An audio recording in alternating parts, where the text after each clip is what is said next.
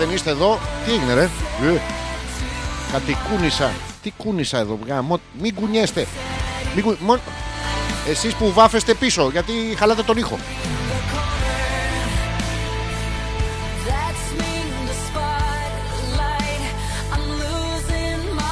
Λοιπόν, είσαστε έτοιμοι? Να κι αν είσαστε, να κι αν δεν είσαστε. Μισό λεπτό να βρω το... Πήγε 10, πήγε 10. Πήγε 10, 5, 10, 15, 20. Τι ήταν αυτό? Όποιος έβγαινε του τα φύλαγε κιόλας. Τι παίζαμε μικροί? Πού είναι οι παλιές γενιές που απλά με το πουλί τους να πει? Τι είναι αυτά? Σιγά σιγά σιγά. Μετά εσύ, μετά εσύ, μετά.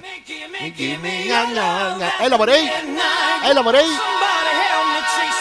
Εμπρηστικός μασχαλισμός.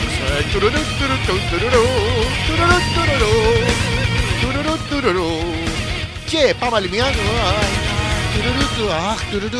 Έτσι εσύ τελευταία. Παθιασμένα. Παθιασμένα με το τρομπόνι. Όχι αυτό κοπέλα μου, όχι τον πάμπο τρομπόνι. Εμπρηστικός μασχαλισμός.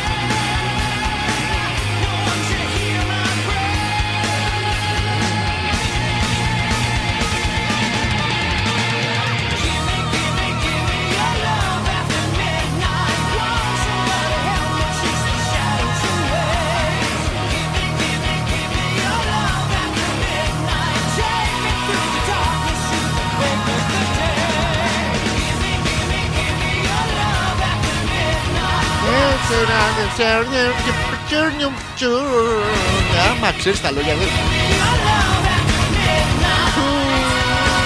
Μη του τα πατάτε ρε παιδί μου. Πονάει το παιδί, πονάει.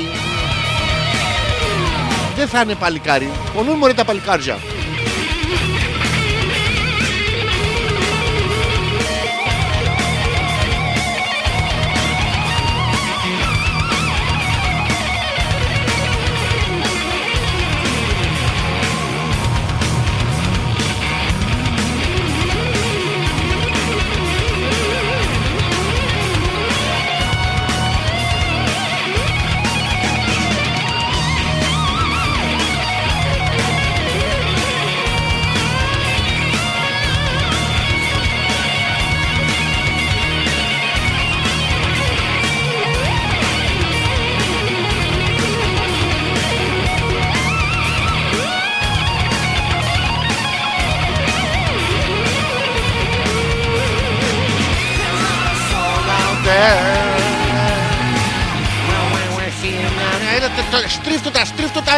Σαν κομποσκίνη, είδες το Θεό σου, τον βλέπεις το Θεό σου. Αυτοί που βλέπουν το Χριστό φαντάρο. Υπάρχει ο Χριστός επιλογίας, υπάρχουν βαθμίδες. 5 μέρες φυλακή, άφες αυτής, ουγαρίδαση, τι μαντροπηδούση. Και να παίρνεις, τι ωραία πράγματα αυτά είναι.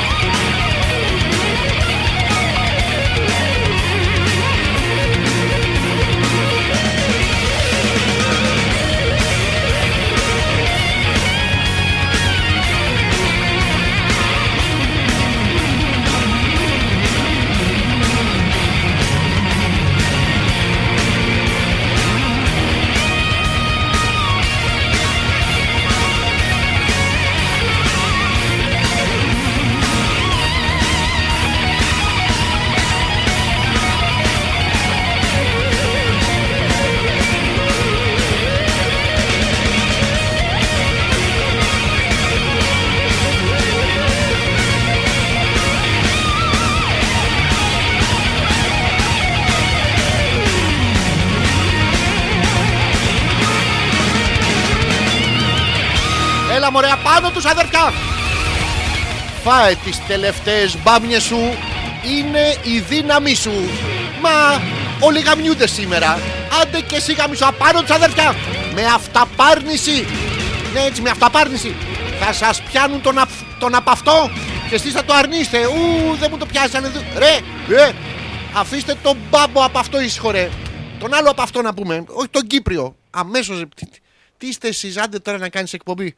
Ου, let's go, motherfuckers.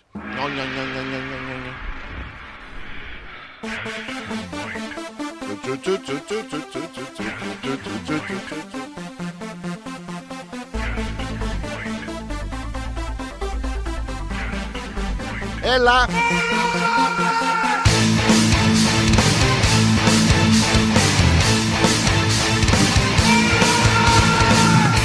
Κυρίες και κύριοι, και τα υπόλοιπα, τα από πίσω, τα απόνερα, καλησπέρα και καλώς ήρθατε. Επιτέλους επέστρεψε ο εμπρηστικός μασχαλισμός, όπως κάνουμε κάθε Πέμπτη βράδυ, έτσι και σήμερα από τις 10 μέχρι και τις 12. Ο Αλέξανδρος Πέτρακας πίσω από το μικρόφωνο, γιατί από κάτω δεν ακούγεται. Ακούνε γύρω-γύρω και έρχονται και μου μαζεύονται να πούμε στα τζάμια. Βλέπω αυτιά, μύτες, κατυπέι. Δεν ξέρω πώς ακούνε και οι τείχοι έχουν αυτιά. Αυτή την παροιμία ποιος διάολο την έβγαλε. Οι τείχοι έχουν αυτιά. Δεν μπορούν οι τείχοι να έχουν όρχης.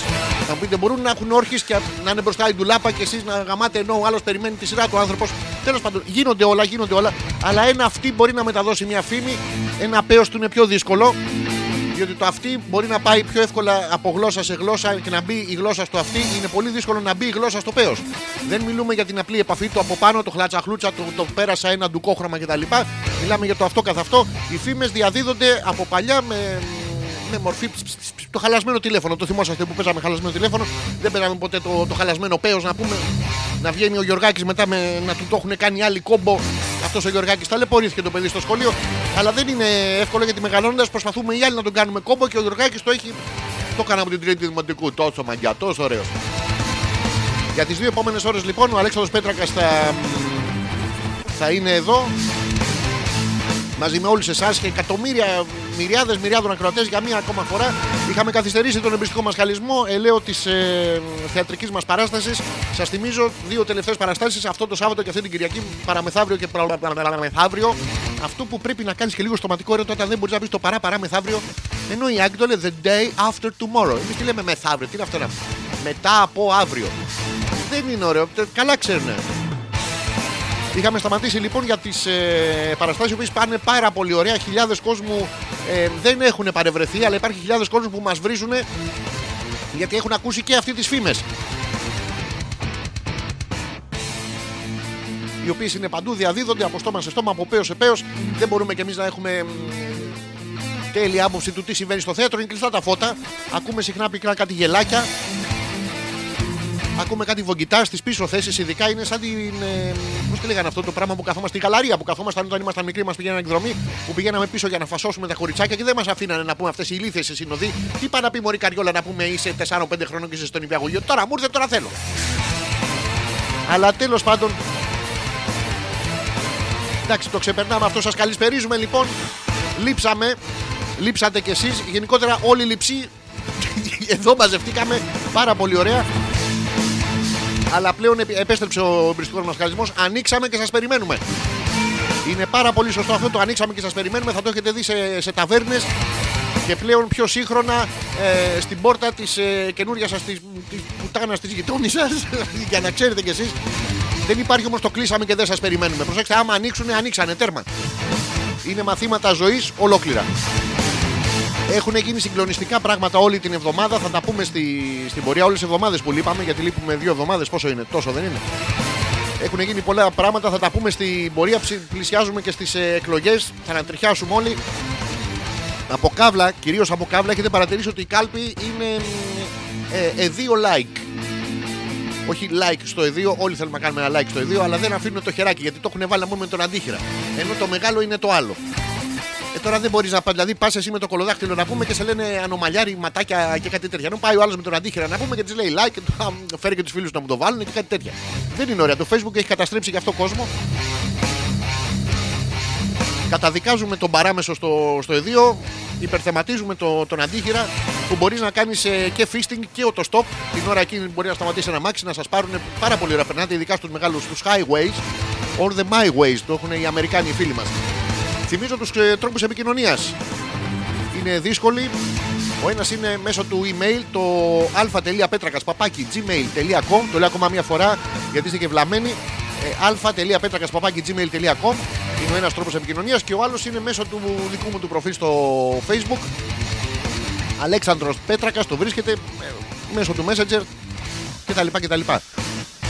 Λοιπόν, για να δω τι έχουμε. Έχετε στείλει πάρα πολλά μηνύματα. Χαίρομαι πάρα πολύ. Δεν μπορώ να καταλάβω. Χαίρομαι γιατί είστε τόσο βλαμμένοι που. Κάνει κύκλο, ρε παιδί μου, κάνουν κύκλο τα ψυχοφάρμακα. Το έχετε δει. Όσο περισσότερο χαρούμενοι είναι ο κόσμος, να πούμε, στο Instagram, στο Facebook κτλ., τόσο περισσότερα Xanax πολλούνται.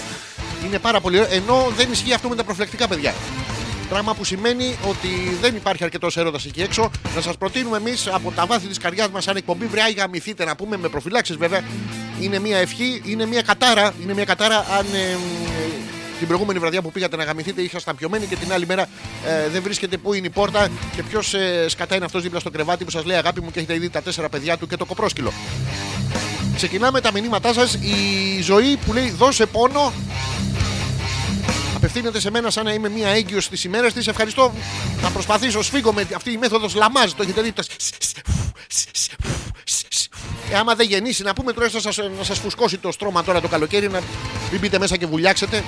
Όχι ότι δεν ξέρετε μπάνιο, αλλά είναι αυτό που λένε κάθε καλοκαίρι που λένε σε όλα τα παιδάκια. Το έχετε δει που μην πας μέσα όταν έχεις φάει γιατί θα βουλιάξεις. Μετά του λένε μην πας μέσα γιατί δεν έχεις φάει και είσαι αδύνατο και θα βουλιάξεις. Μετά βλέπουν το παιδάκι που είναι σαν σαμπρέλα της Μισελέν, μην πας μέσα θα βουλιάξει. Τι θα βουλιάξει, μωρή ηλίθεια, να πούμε. Εδώ τα υπεροκενά είναι 850.000 τόνους και δεν βουλιάζουν. Τα βυζιά σου και δεν βουλιάζουν. Τα βυζιά στις γυναίκες είναι πάρα πολύ ωραίο αυτό. Και καταδικάζουμε όλους όσοι έχουν πει ότι το στήθος είναι και καλά κάτι άσχημο και δεν πρέπει να το δείχνουμε και κάτι τέτοιες αηδίες. Πρέπει να τα ξαμολάμε για να παίξουμε επιτέλους και εμείς αυτό το παιχνίδι. Υπάρχουν και μερικοί folklore παιχνιδιστές όπως είμαστε εμείς. Το πιο βυζί πάει περισσότερο πιο πέρα στο κύμα. Αυτό το φλάφτσι φλούτς και να σου γυρίσει το βυζί με τον αχινό μαζί απάνω. Τι ωραία πράγματα. Αλλά δυστυχώς μας το επιτρέπουν μόνο σε συγκεκριμένες παραλίες και δεν μας αφήνουν να το κάνουμε οι άντρες με τους όρχες μας. Κρίμα. Κρίμα στα αρχίδια μας και εμάς, αλλά δεν μπορούμε να τα παίξουμε. Λοιπόν, η Γιούλα λέει: εδώ είμαστε πιστοί στο ραντεβού μας. Ακούμε. Πώς αισθάνεσαι, λέει, στον απόϊχο της δόξας της παράστασης? Αισθάνομαι καλά. Αισθάνομαι πιο άντρας από ό,τι αισθανόμουν πριν. Νομίζω ότι το πέος μου και το αποκαλύπτω αυτό μπροστά σας πρέπει να έχει μεγαλώσει 3 πόντους αφότου μίκρινε 6. Είναι πρόβλημα αυτό, αλλά λέμε να βλέπουμε το ποτήρι μισογεμάτο. Εντάξει, δεν πάει να βλέπεις το ποτήρι μισοάδιο. Το ποτήρι είναι μόνιμα γεμάτο. Είτε αέρα έχει, είτε σκατά, είτε το κατουρίσατε, είτε αυτά είναι γεμάτο. Ενώ μπορείτε να βλέπετε το ποτήρι μισογαμάτο. Εσείς που έχετε κάποια μακρουλά ποτήρια και πολύ καιρό να γαμίσετε. Ο Αντώνης μας λέει: έλα, αρχηγέ, έτοιμος, ξεκίνα. Καλησπέρα. Ο Αντώνης είχε πάρει θέση. Είναι αυτό της. Πάντα σε κάθε εκπομπή, εγώ έτσι σας φαντάζομαι, να είστε μπροστά από τα ηχεία και να έχετε πάρει μια θέση όπως είναι αυτοί που ξεκινάνε στο στίβο. Αυτό που λέει πώς έγινε έτσι το σώμα σου, τι καταπληκτικό σώμα, πώς έγινε έτσι. Λέω στο στίβο, μέχρι να βελάξει, κοπέλα μου, μέχρι να βελάξει. Αλλά εγώ για το σώμα σου, τέλος πάντων, αυτοί που παίρνουν και έχετε δει οι αθλητές σηκώνουν πρώτα κολαράκι. Και είναι ο άλλος από πίσω έτοιμος να τους πυροβολήσει. Αν δεν είναι αυτός 6, τι άλλο είναι. Έτσι, ο φίλος μου Αντώνης είχε κάτσει με το κολαράκι, περιμένει κάποιον να τον πυροβολήσει. Αν υπάρχει κάποιος κριτικός φίλος και έχει έρθει σε χαρά και τα λοιπά, να πάει να του ρίξει και μια μπαλωθιά. Να το προσέξετε γενικότερα στην Κρήτη, όταν σου λένε θα σου παίξω μία, δεν σου παίζουν μία. Έχει τύχει πάρα πολλές φορές και αντί για καύλα είχαμε μετά τα βόλια. Τα παράξενα, δεν είναι ωραίο να πας στον γιατρό και να σου πει γιατί σε πυροβολήσανε στον κόλο. Εγώ είχα καυλώσει και ο άλλος με πυροβολούσε γιατί μου είχε υποσχεθεί ότι θα μου παίξει μία. Βέβαια, εγώ δεν είπα στον γιατρό ότι ήταν ένας, αυτός ήταν μία που με πυροβολούσε. Κάτω τάρματα από τις γυναίκες. Είναι αντιπολεμική κατά βάση η εκπομπή. Ο Θωμάς. Καλησπέρα, ωραία. Δεν έχουμε ίντερνετ και γενικά τηλέφωνο σήμερα λόγω βλάβης του οτέως και σε ακούμε με θεϊκή παρέμβαση και μία μικρή βοήθεια του hotspot του κινητού. Δώσε κι άλλη κοσοβάρα στο λαό. Θέλουμε ηχητικές εννοήσεις. Θα προσπαθήσω, Θωμά. Θέλουμε ηχητικά ντοκουμέντα. Θα προσπαθήσω. Νομίζω ότι η επόμενη εβδομάδα που θα είναι και ο μεγάλος απόϊχος της παράστασης. Πρώτα σιγά μου Reloaded, θέατρο Studio Κυψέλης, Σπετσοπούλας 9. Αυτό το Σάββατο και την Κυριακή, οι δύο τελευταίες μας παραστάσεις. Όποια λεπτομέρεια θέλετε, www.petrakas.gr. Τα παιδιά δεν έχουν ίντερνετ.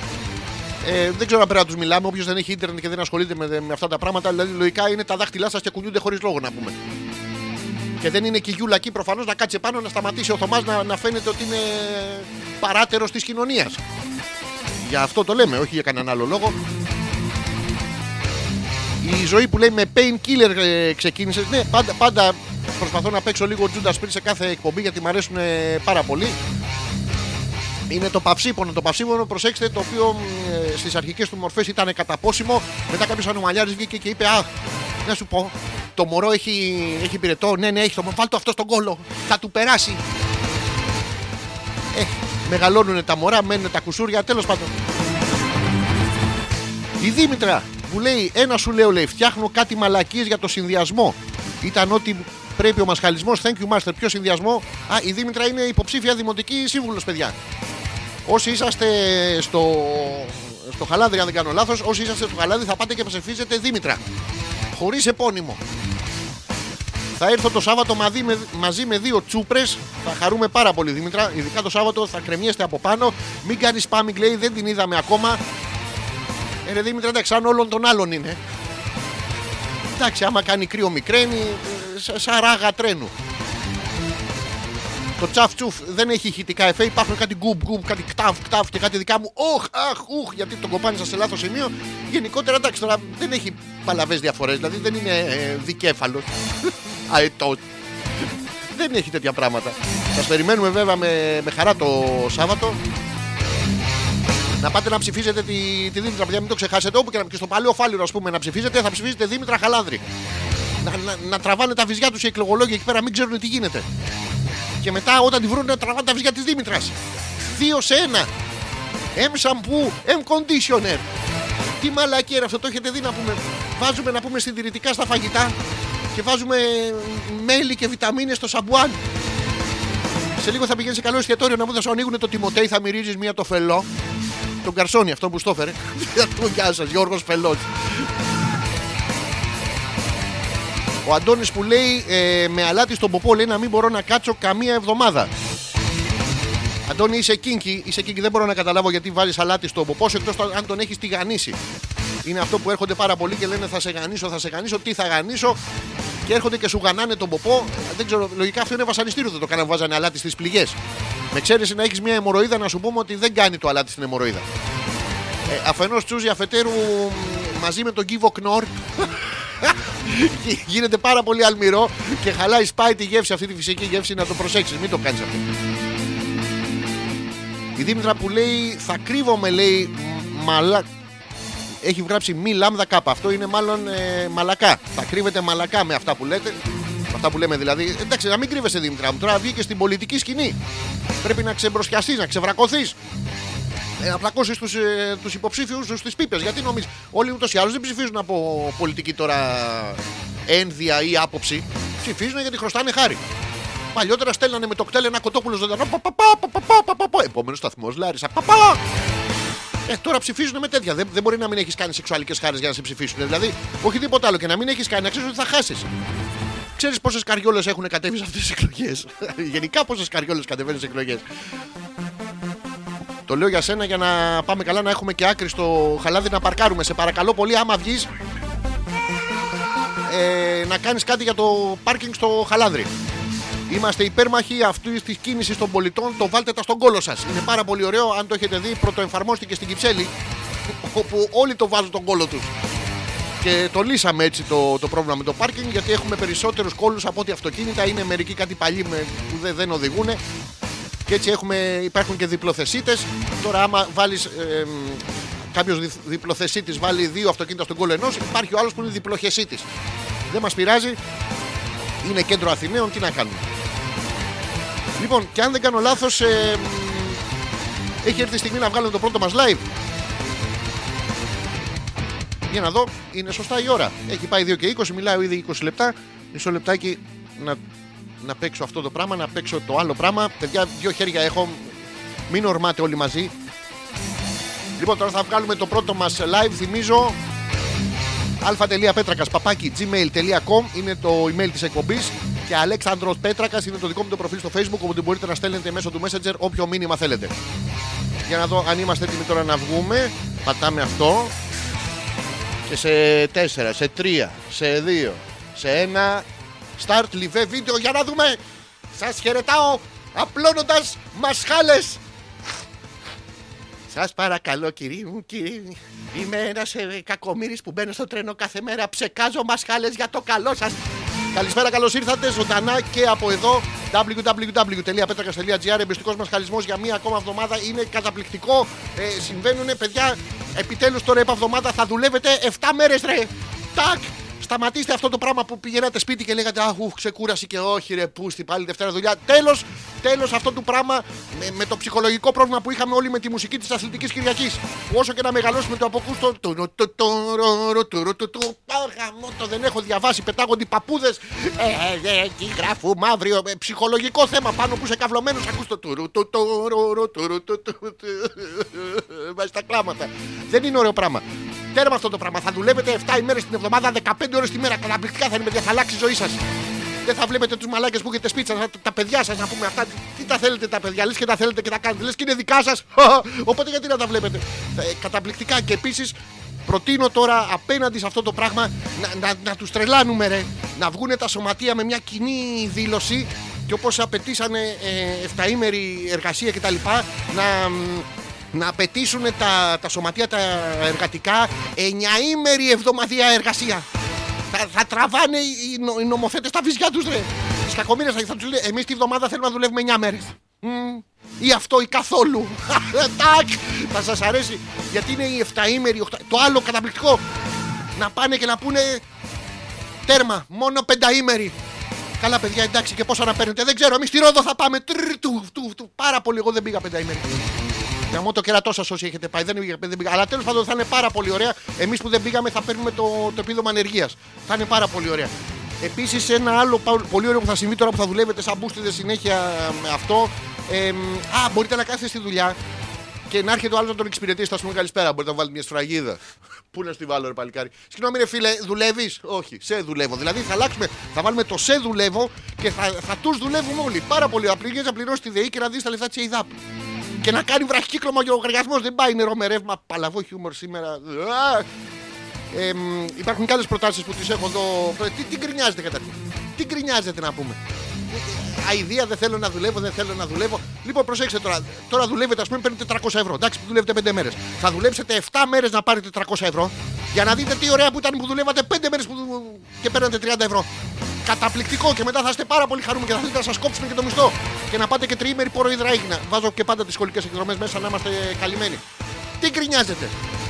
Γκρινιάζετε συνέχεια σαν αυτούς που είσαστε κάτι άλλο που ξέρω που γκρινιάζουν επειδή δεν χαμάνε. Να πούμε και κάθονται και στο YouPorn.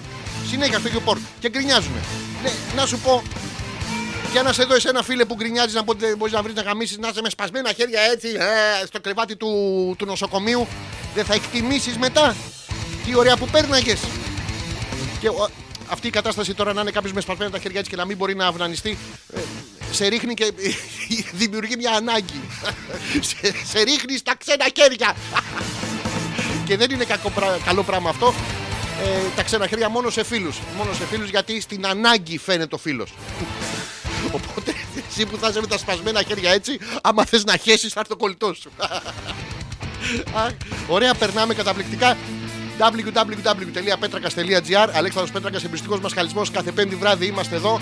Τέλος αυτό το live, θα βγάλουμε άλλο ένα αργότερα από το άλλο το προφίλ του Εμπρηστικού Μασχαλισμού. Πατάω το κουμπάκι, αφήστε από κάτω σχόλια, μηνύματα, σκατά. Σας θυμίζω το Σάββατο και την Κυριακή πρόταση γάμου Reloaded. Θέατρο Studio Κυψέλης. Να έρθετε όλοι. Της πουτάνας θα γίνει. Δεν ξέρουμε την κοπέλα, δεν ξέρουμε τι χρόνο. Να έρθετε. Και πάτησα το κουμπάκι, του πάτησα, όχι. Αυτό το δάχτυλο με δυσκολεύει. Γαμώτο, πάτσα τον κουμπάκι. Πεταχτήκα ένα τηλέφωνο καμιά στιγμή να μου πει χαρό το πάτησες με μπρε.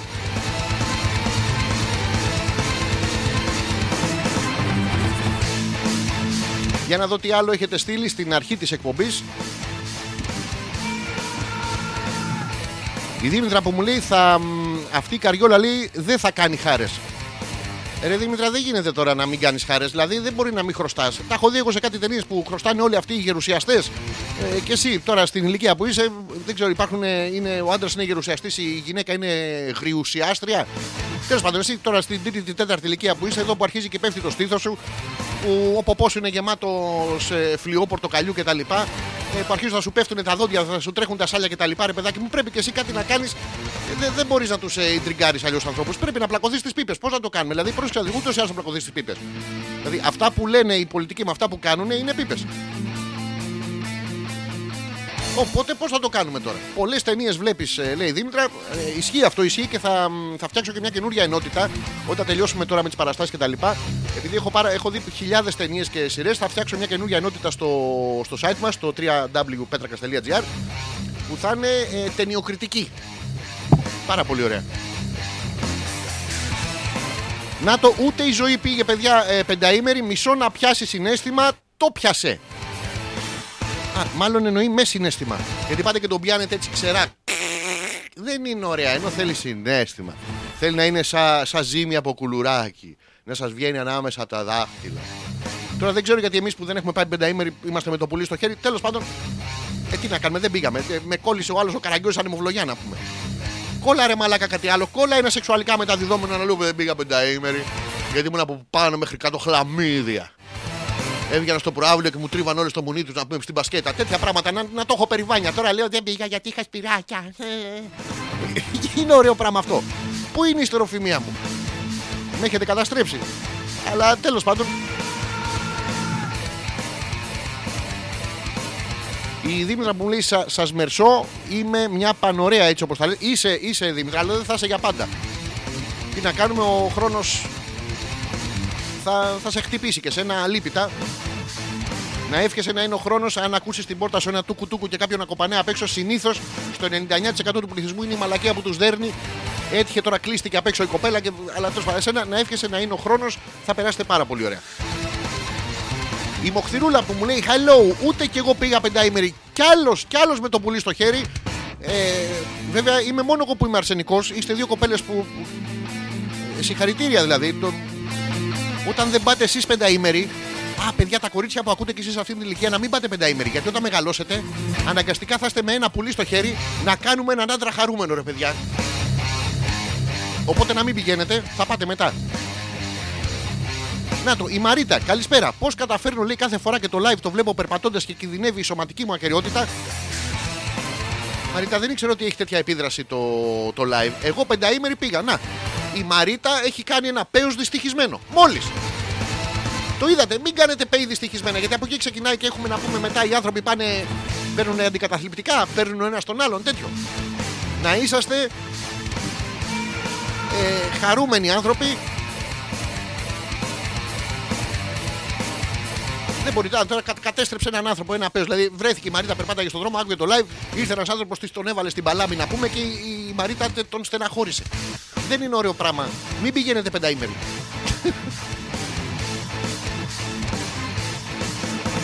Αυτά για αρχή. Ο Πέτρος, να ξέρετε, πήγε πενταήμερη. Τώρα θα μάθουμε σήμερα, θα κάνουμε ένα γκάλοπ. Ποιος έχει πάει πενταήμερη. Είναι 3 ερωτήσεις. Ποιος έχει πάει πενταήμερη, ποιος δεν έχει πάει πενταήμερη και πόσο στα αρχίδια μας. Λοιπόν, θα περάσουμε πάρα πολύ ωραία με αυτό το γκάλοπ. Είναι πολιτικό, κατά βάση είναι γκάλοπ. Το πόσο στα αρχίδια μας. Τα υπόλοιπα εντάξει. Να, και ο Πέτρος έχει κάνει ένα πέος δυστυχισμένο. Πιθανώς να είναι το δικό του που του ανήκει και θα είναι μαζί για πάντα. Τέλος πάντων, εντάξει, ο καθένας το βλέπετε. Έχει έρθει η ώρα, μιλάω ήδη. Πόση ώρα μιλάω μισή ώρα. Καλά είμαστε. Να βήξω λίγο, να σας βήξω μια. Θυμίζω ότι στο δεύτερο μέρος της εκπομπής έχουμε το ερωτικό κομμάτι που ασχολούμαστε με έρευνες πάνω απ' όλα που είναι γεμάτες έρωτα. Ό,τι άλλο θέλετε να ασχοληθούμε, θα μου το πείτε τώρα για να το έχουμε έτοιμο να μιλήσουμε μετά για αυτό. Θα επιστρέψουμε, θα βγάλουμε άλλο ένα live. Αλλά όχι καπάκι. Φελό. Τι λίθιο χιούμορ σήμερα, δεν πάει καλά. alfa.petrakas@papaki.gmail.com ή μέσα από το δικό μου το προφίλ στο Facebook, Αλέξανδρος Πέτρακας, μέσω του Messenger στέλνετε όποιο μήνυμα θέλετε. Παίζουμε ένα τραγουδάκι. Σταματάω αυτό, λέω, γιατί δεν μ' ακούς κουμπί. Γαμώ το κουμπί σου. Κοίτα ρε. Κοίτα έναν μαλάκα κουμπί. Τώρα θα μου πείτε γιατί βρίζω τα κουμπιά. Αυτά έβρισα. Τι θέλετε τώρα. Τα φερμουάρ να πούμε αντιμιλάνε.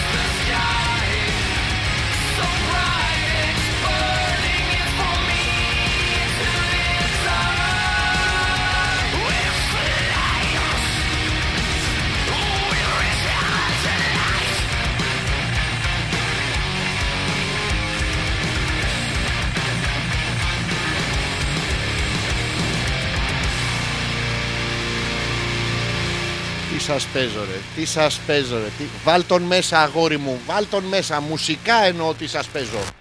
Και τώρα πάμε για τα κλαρίνα.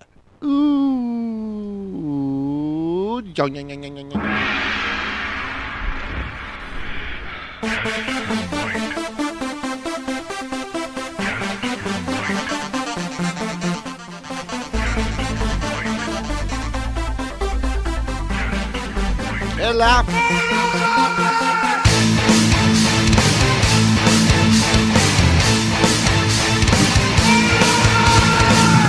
Επιστρέψαμε λοιπόν με το δεύτερο ημίωρο του εμπρηστικού μασχαλισμού. Πριν προχωρήσουμε στο επόμενο live, να ευχαριστήσω τα παιδιά που για μία ακόμα φορά βγάζουν τα σώψυχά τους. Κάθε φορά ο θαυμασμός είναι αυτός που με αγγίζει. Ο Γιώργος Θαυμασμός, ένας Κύπριος φίλος. Πάντα είμαστε γεμάτοι Κύπριους φίλους. Διαβάζω μερικά ενδεικτικά τα μηνύματα που έχετε στείλει κατά το βίντεο. Μαλάκα, θα σε φωνάζω, Πάτερ. Τι μουσική είναι αυτό, είναι για το ρόλο, Δήμητρα μου. Τι να κάνω. Πού να δεις τα αρχή, διπλοακούγεσαι, λέει, μας γαργάλισες τα αυτιά. Η φίλη μου η Τίμη, καλώς την, μας έλειψες. Αχάχαχαχαχαχα. Άμα το διαβάζεις ανάποδα είναι αχ, αχ, αχ, αχ, αχ, αχ. Τώρα απ' την άλλη, αχάχαχαχαχα τώρα. Αχ, αχ, αχ, αχ. Και ο φίλος μου, το πιο ερωτικό μήνυμα είναι του φίλου μου του Τζόρτζ. Είσαι τρέλα ρε.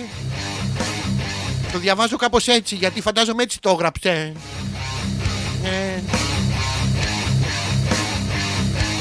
Αυτά είναι πολύ ερωτικά.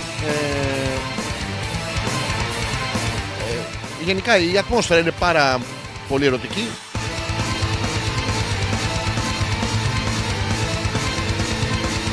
Έχετε στείλει πάρα πολλά μηνύματα να...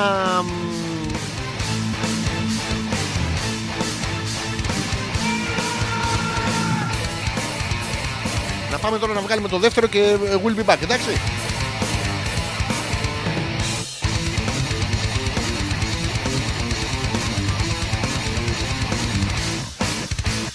Done αυτό.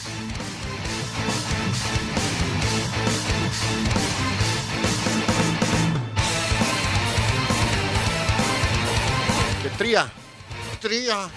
τρία. Γιατί μετράμε έτσι το countdown, δεν θα πρέπει να είναι 4. Του καράμπελα, 2, 1, τάκ, και είμαστε στον αέρα και πάλι από την άλλη συχνότητα. Έχουμε πάρα πολλές συχνότητες. Έχουμε την νιορ, έχουμε την βουμ. Μας ακούνε και οι Klingons, πρέπει να μιλάω σε όλους. Τι να κάνουμε, τι να κάνουμε. Καλησπέρα και από εδώ. Είμαστε περίπου στα μέσα του Μαΐου. Ενός Μαΐου, παιδιά, που είναι καταπληκτικό. Γίνεται τις κακομοίρες, έχει ζέστη, κρύο.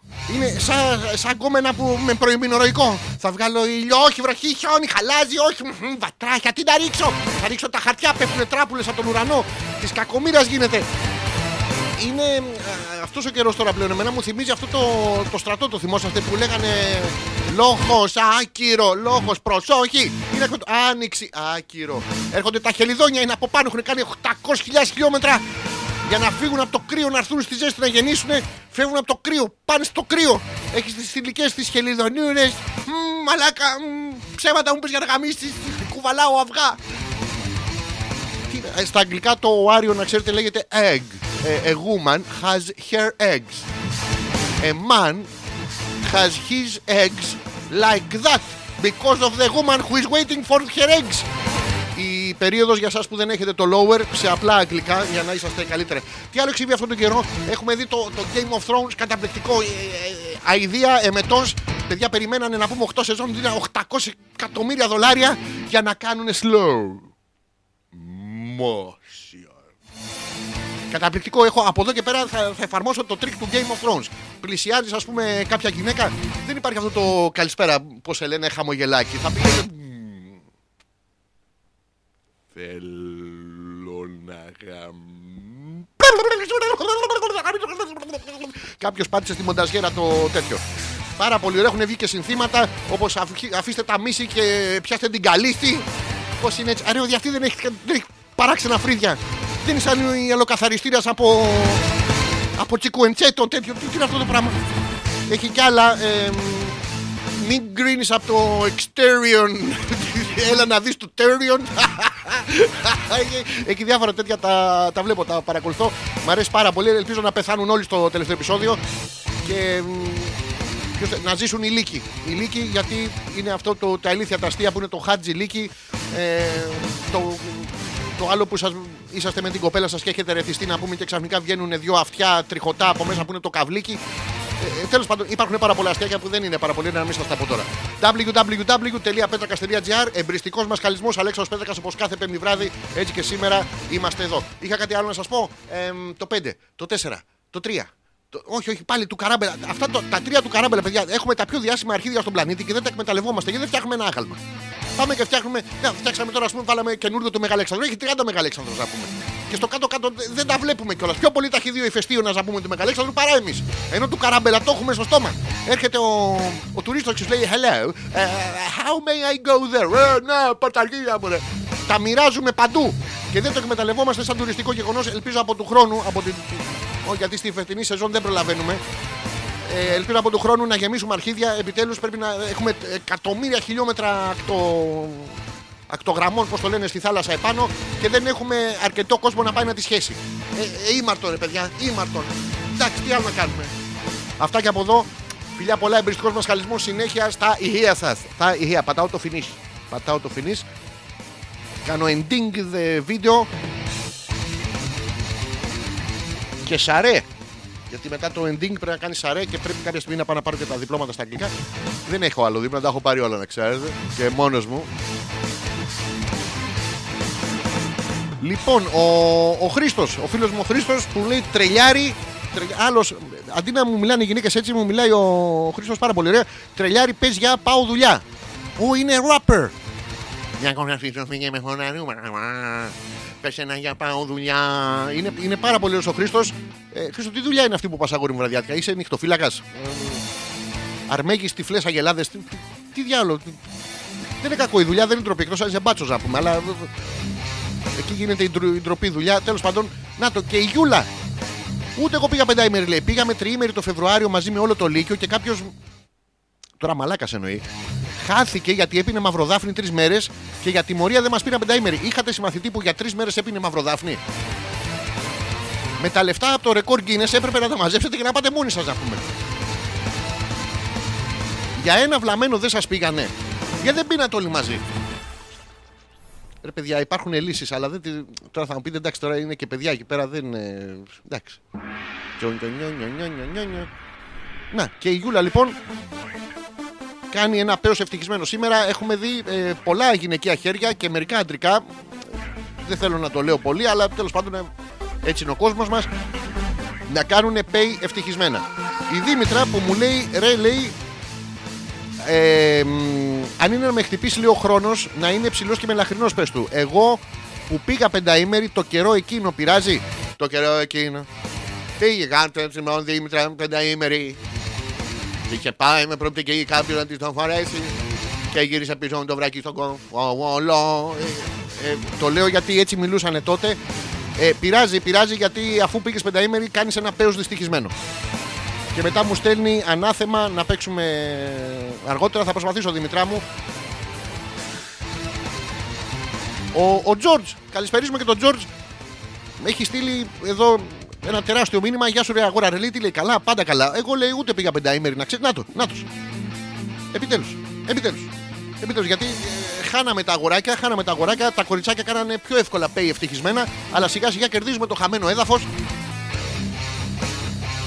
Ούτε ο Γιώργος πήγε 5ημερη. Πήγα 3ημερη Μύκονο. Ο Γιώργος, προσέξτε, είναι ουσιαστικά είναι η σούπερ μας.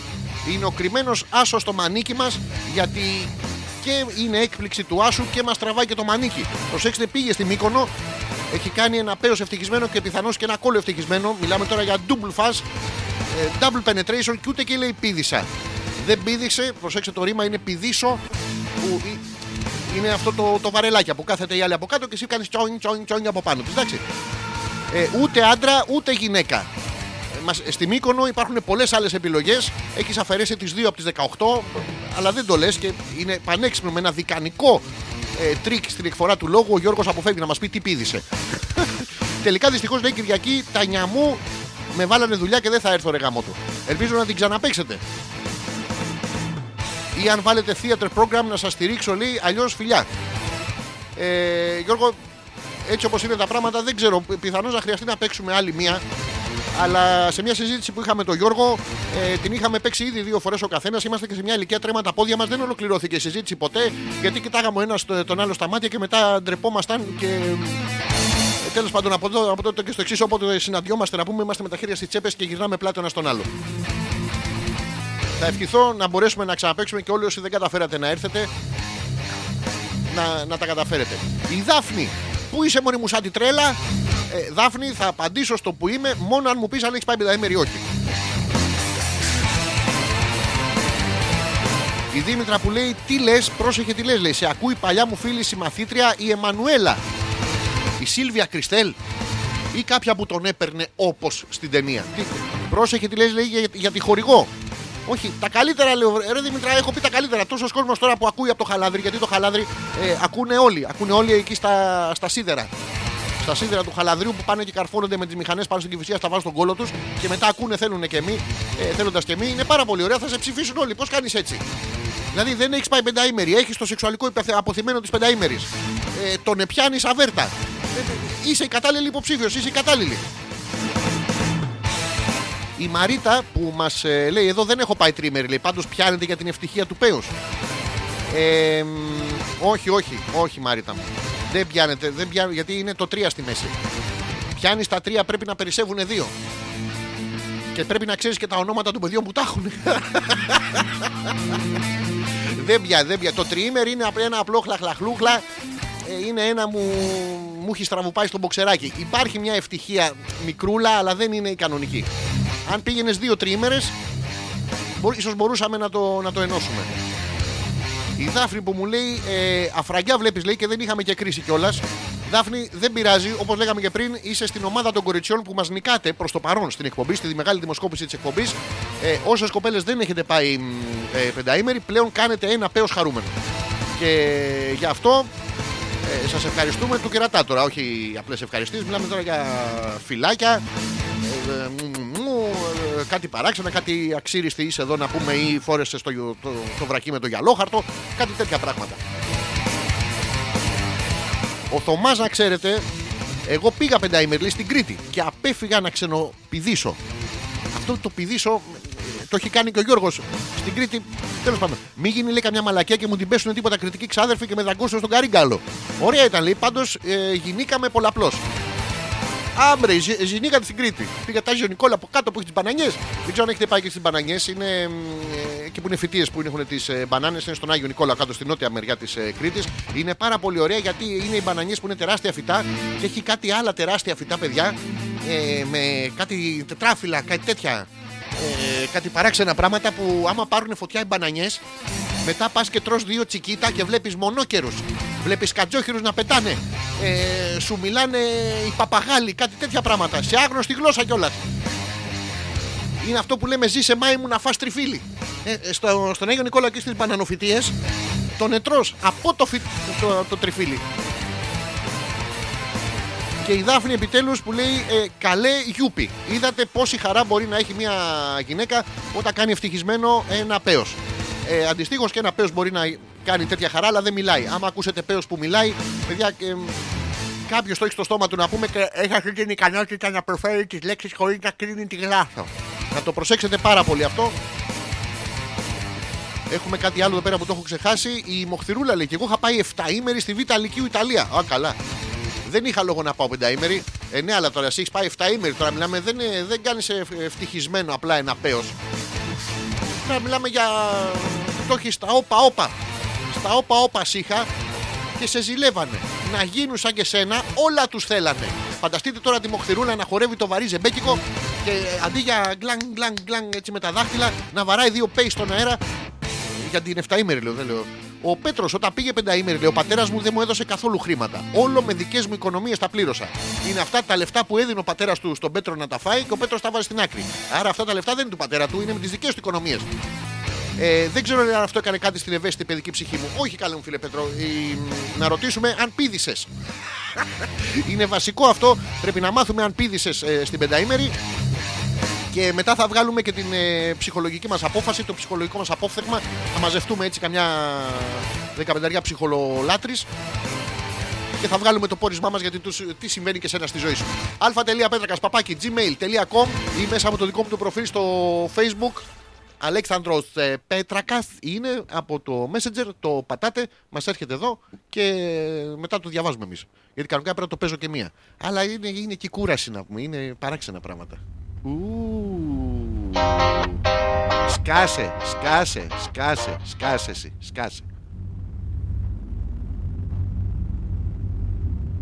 Να γυρνάει η τσικίτα,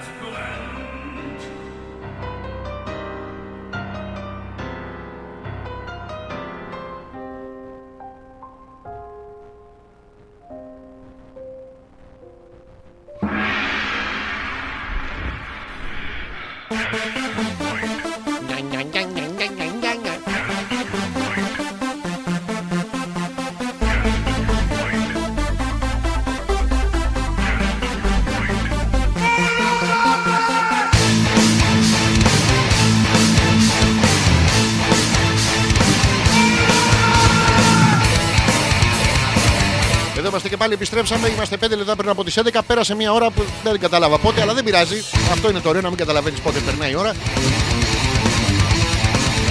Λοιπόν, τι άλλο έχουμε εδώ πέρα. Τα χάσα. Πάμε, συνεχίζουμε με τα μηνύματά σας. Που είχαμε μείνει στις πενταήμερες για να τελειώσουμε, να ολοκληρώσουμε αυτό το θέμα, να δούμε τελικά ποιος κάνει πιο ευτυχισμένα τα pay, οι άντρες ή οι γυναίκες. Παιδιά, είναι λες και είμαστε όλοι πιωμένοι και δεν έχουμε πάρει τίποτα. Πάρα πολύ ωραία είναι η εκπομπή. Εμένα λέει μου μείνανε λεφτά και όταν γύρισα πήρα και παπούτσια. Όπως καταλαβαίνετε, ούτε εγώ πήδησα. Πώς γίνεται να σου μείνουν λεφτά την πενταήμερη? Άρα πά να πει ότι η Μαρίτα πρέπει να ήσουν το πουτανάκι της υπόθεσης και σε κερνούσανε από όλα τα άλλα σχολεία. Εσύ δεν πήδησες, αλλά πηδήσαν όλοι οι άλλοι. Αλλά πήδησες και εσύ από τη χαρά σου με το καινούριο παπούτσι. Να τα λέμε και αυτά τώρα. Είναι πασιφανή τα πράγματα. Η Δήμητρα που λέει θυμήθηκα με κεφαλαία γράμματα. Επιτέλους είδατε το Αλτσχάιμερ. Να θυμίσουμε όλοι στη Δήμητρα ότι είναι υποψήφια δημοτική σύμβουλος. Είναι αυτοί που θέλουν να τους ψηφίζουν και πάνε μετά και περιμένουν 4 χρόνια για να πάνε να κλείσουν τις λακκούβες. Τι ωραία παιδιά, είναι καταπληκτικό. Παντού υπάρχουν ασφαλτοστρώσεις. Και μόνο με το που περνάνε και ασφαλτοστρώνουν, περνάει από πάνω η ΔΕΗ, ανοίγει μια τρύπα. Περνάει ο ΤΕ, ανοίγει μια τρύπα. Περνάνε κάτι που έχει πεθάνει ο παππούς και δεν έχουμε το θάψουν, ανοίγουν μια τρύπα. Πάρα πολύ ωραία περνάμε. Λοιπόν, θυμήθηκα τώρα, δεν το έχει πάθει το Αλτσχάιμερ. Στην πενταήμερη κράταγα μια φίλη στα μαλλιά. Α, το έχουμε δει σε μια ταινία. Ναι, το έχω δει σε μια ταινία. Ήταν 2 πρωταγωνίστριες. Η μία έκανε στοματικό αέρατο στον πρωταγωνιστή και η άλλη κράταγε τα μαλλιά γιατί είχε ένα μακρύ μαλλί, καταπληκτικό μαλλί και δεν ήθελε να το χαλάσει. Και δεν έχω διαβάσει όμως όλο το μήνυμα, δεν το έχω διαβάσει. Για να δούμε, κράταγε τις φίλες στα μαλλιά γιατί έβγαζε ολόκληρο το φιστίκι που είχε γίνει asshole από τα ποτά. Υπάρχει ένας προκτός, ένα φιστίκι και η Δήμητρα που κρατάει τα μαλλιά της φίλης της. Το βλέπετε εδώ, επιτέλους κάποιος άνθρωπος που παραδέχεται ότι η παρτούζα του ελέους έγινε στην πενταήμερη. Επιτέλους. Γιατί με θάβεις? Εγώ σε θάβω ρε Δήμητρα, εγώ είμαι υπέρμαχος. Είμαι ο σουγκοκολάριος από πίσω, θα έρχομαι να σου ζητάω χάρες. Πώς λένε τη φίλη σου? Αν συνεχίζεις το επάγγελμα. Λοιπόν, περνάμε πάρα πολύ ωραία. Τι άλλο είχαμε? Είναι και παράξενο τώρα, έρχεται το καλοκαίρι, θα το έχετε δει. Μου έρχονται συνέχεια στο Facebook για δυνάτισμα και τέτοια. Είναι πάρα πολύ ωραία αυτά. Τώρα φάγατε σαν μπουχέσες όλο το χειμώνα. Τώρα λοιπόν ήρθε η ώρα να τα χάσετε. Αν δεν μπορείτε με δίαιτα, παιδιά, πλακωθείτε. Να τρώτε τυρόπιτα, μίλκο, τέτοια πράγματα, να σας πάει πριονοκορδέλα. Νομίζω ότι με μία εβδομάδα διάρκεια λογικά 15-20 κιλά τα χάνετε. Οπότε αντί να τα χάσετε, πάτε να χέσετε τα κιλά σας. Δεν είναι ντροπή. Το θέμα είναι να βγούμε γυμνασμένοι στις παραλίες. Φέτες, γραμμωμένοι, άντρες, γυναίκες με τατουάζ. Πολλά τατουάζ, παιδιά. Πάρα πολλά τατουάζ.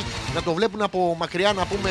Και να σου λέει από μακριά. Τι βλέπεις από κοντά? Είναι παραλία. Από μακριά είναι χάισε με χαλάπ. Χασέρ, λέμε. Τα χαμένα, τα αραμαϊκά. Πάρα πολύ ωραία είναι και αυτά. Ειδικά τα. Οι κοπέλες, σας παρακαλούμε πάρα πολύ. Όσες αποφασίζετε οι κοπέλες να κάνετε πίσω στον ποπό αυτό το πράγμα. Που πάει από τη μία μεριά του γλουτού μέχρι την άλλη και έχει και αστεράκια και τέτοια. Να σας πούμε ότι διαλέξτε ένα σχηματάκι όταν θα είσαστε 20-25 χρονών και θα κάνετε το τατουάζ, θα είναι πάρα πολύ ωραίο. Όταν πάτε 70 χρονών, να πούμε, και θα είναι σαν ένα καλαμαράκι που προσπαθεί απελπισμένα να ξαναμπεί στον κόλο σας. Οπότε να προσέχουμε λίγο τα σχεδιάκια που κάνουμε.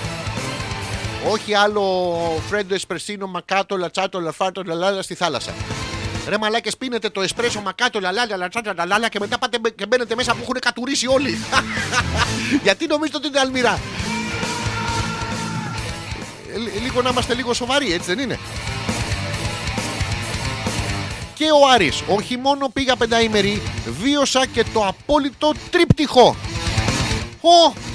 Τι θεότητα! Ο Άρης, παιδιά, πήγε πενταήμερη και βίωσε το απόλυτο τρίπτυχο. Πρώτον, διαβάζουμε τώρα τα του τριπτύχου. Του Άρη το τρίπτυχο, εντάξει. Να μην πάμε πολύ κοντά γιατί του Άρη το τρίπτυχο καμιά φορά μπορεί να πεταχτεί, δεν ξέρουμε. Μας βγάλει καμιά τρίχα το μάτι. Ταυτόχρονο συγχρονισμένο ροχαλιτό από τότε γκόμενα και κολλητή. Τι να κάνεις και εσύ αγόρι μου, τι να κάνεις. Να σου πω, πες μου ότι εμβόλυμα την πήδηξες.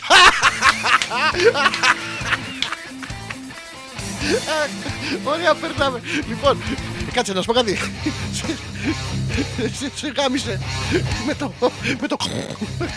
Λοιπόν, κόμενα που την έπεφτε σε roommate με ατάκα «Ρε παιδιά, κόβεται το σεξ». Όχι, απάρουν τς αδερφιά. Και τρίτον, ξέρασα από τον τέταρτο στο κεφάλι ενός τύπου.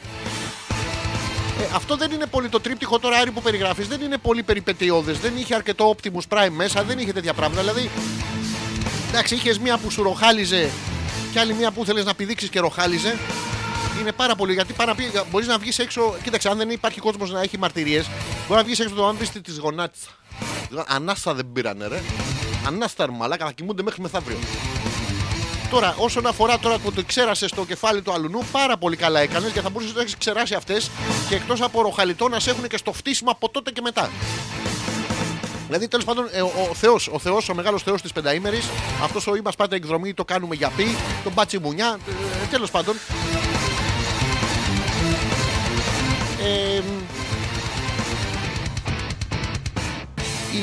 Η Δήμητρα που συνεχίζει, προσέξτε τώρα πώς μετατρέπεται ένας άνθρωπος απλώς σε πολιτικάντη. Όταν η Δήμητρα δεν κατέβαινε σε εκλογές, έστελνε ένα μήνυμα να πούμε το έχει γράψει Τετάρτη, το έστελνε Πέμπτη έτσι. Γεια, ακούω, καταπληκτική είστε σήμερα. Τώρα λοιπόν που έχει κατέβει σε εκλογές, συνεχώς απανοτά ολόκληρα μηνύματα. Προσέξτε το τελευταίο. Γιατί πρέπει το λαοπλάνο να τον έχεις μέσα σου. Δήμητρά μου, βάλ τον μέσα το λαοπλάνο. Άστον έκανα 20 λεπτό, 25 λεπτό, μην του μουδιάσει και του ανθρώπου. Βγάλ τον λίγο έξω. Ή δώσ' τον στον Άρη. Λοιπόν, και η Δήμητρα μας μεταφέρει ένα μέρος του προεκλογικού της λόγου, ο οποίος πάει ως εξής. Για το χαλάνδρι, χάρη χάρη και πάρε ένα παπάρι. Προσέξτε, το είδατε. Στο χαλάνδρι, παιδιά, δεν κάνουμε χάρες. Στο χαλάνδρι είμαστε εδώ αξιοκρατικοί. Δεν έχει χάρες. Πας, θες χάρη στο χαλάνδρι, θα πάρεις τα αρχίδια μου. Και αν δεν είναι δικά μου, θα είναι του χάρη. Και τα δίνει ένα-ένα ο άνθρωπος. Προσέξτε πόσες χάρες ζητούν στο χαλάνδρι που αναγκάζονται και διχοτομούν τα αρχίδια τους οι δημοτικοί υπάλληλοι. Συγκλονιστικά πράγματα γίνονται. Τέλος πάντων. Τσου τσου τσου τσου. Πήγε 11. Τι γίνεται, ρε. Λοιπόν, θα κάνουμε το εξής. Θα παίξω ένα τραγουδάκι και θα επιστρέψουμε με το κομμάτι της εκπομπής. Σήμερα θα ασχοληθούμε, να ξέρετε, καπάκι μετά τις πενταήμερες, θα ασχοληθούμε με το σημείο J. Τόσο στους άντρες όσο και στις γυναίκες. Στα παιδιά δεν ασχολούμαστε, γιατί θα μεγαλώσουν, θα γίνουν είτε άντρες είτε γυναίκες και θα τα βρουν μόνοι τους. Οπότε δεν έχουμε τέτοιο. Θα παίξουμε το τραγουδάκι. Η Νάγια, εδώ μισό λεπτά και μαθαίνουμε πράγματα. Τα κοτσιδάκια που είχε ο Άρης, λέει, θα μείνουν στην ιστορία. Δεν είναι τόσο το ότι με τρομάζει ότι είχε κοτσιδάκια ένας μαντράχαλος που του ροχαλίζαν οι γκόμενες για να μην του κάτσουνε, όσο το που τα είχε. Αυτό με τρομάζει ακόμα περισσότερο. Δηλαδή, Άρη, αν τον έβγαλες έξω και είχες δίπλα, να πούμε, την κοτσίδα του Θόρ, σου λένε οι κοπέλες, άστο μαλάκα, άστο. Κάνω τι κοιμάσαι. Είναι ενδιαφέρον βέβαια, γιατί στις κοπέλες, οι κοπέλες μπορείτε να φτιάξετε στην περιοχή του εφηβαίου. Έλα τώρα στο μπικίνι, ξέρετε. Στη μονότριχα, ρε παιδιά, ήτανε μερικές που δεν καταλαβαίνανε. Ζήτω συγγνώμη για την αθυροστομία, αλλά μερικές κοπέλες δεν καταλαβαίνετε. Τι να κάνω, πρέπει να γίνω κι εγώ κυριολεκτικός. Μπορείτε να κάνετε σχηματάκια, κάνετε κάτι αστεράκια. Κάτι αστεράκια με το νίντζα επάνω. Φεγγάρια, φεγγάρι μου χλωμό, πιο χλωμό.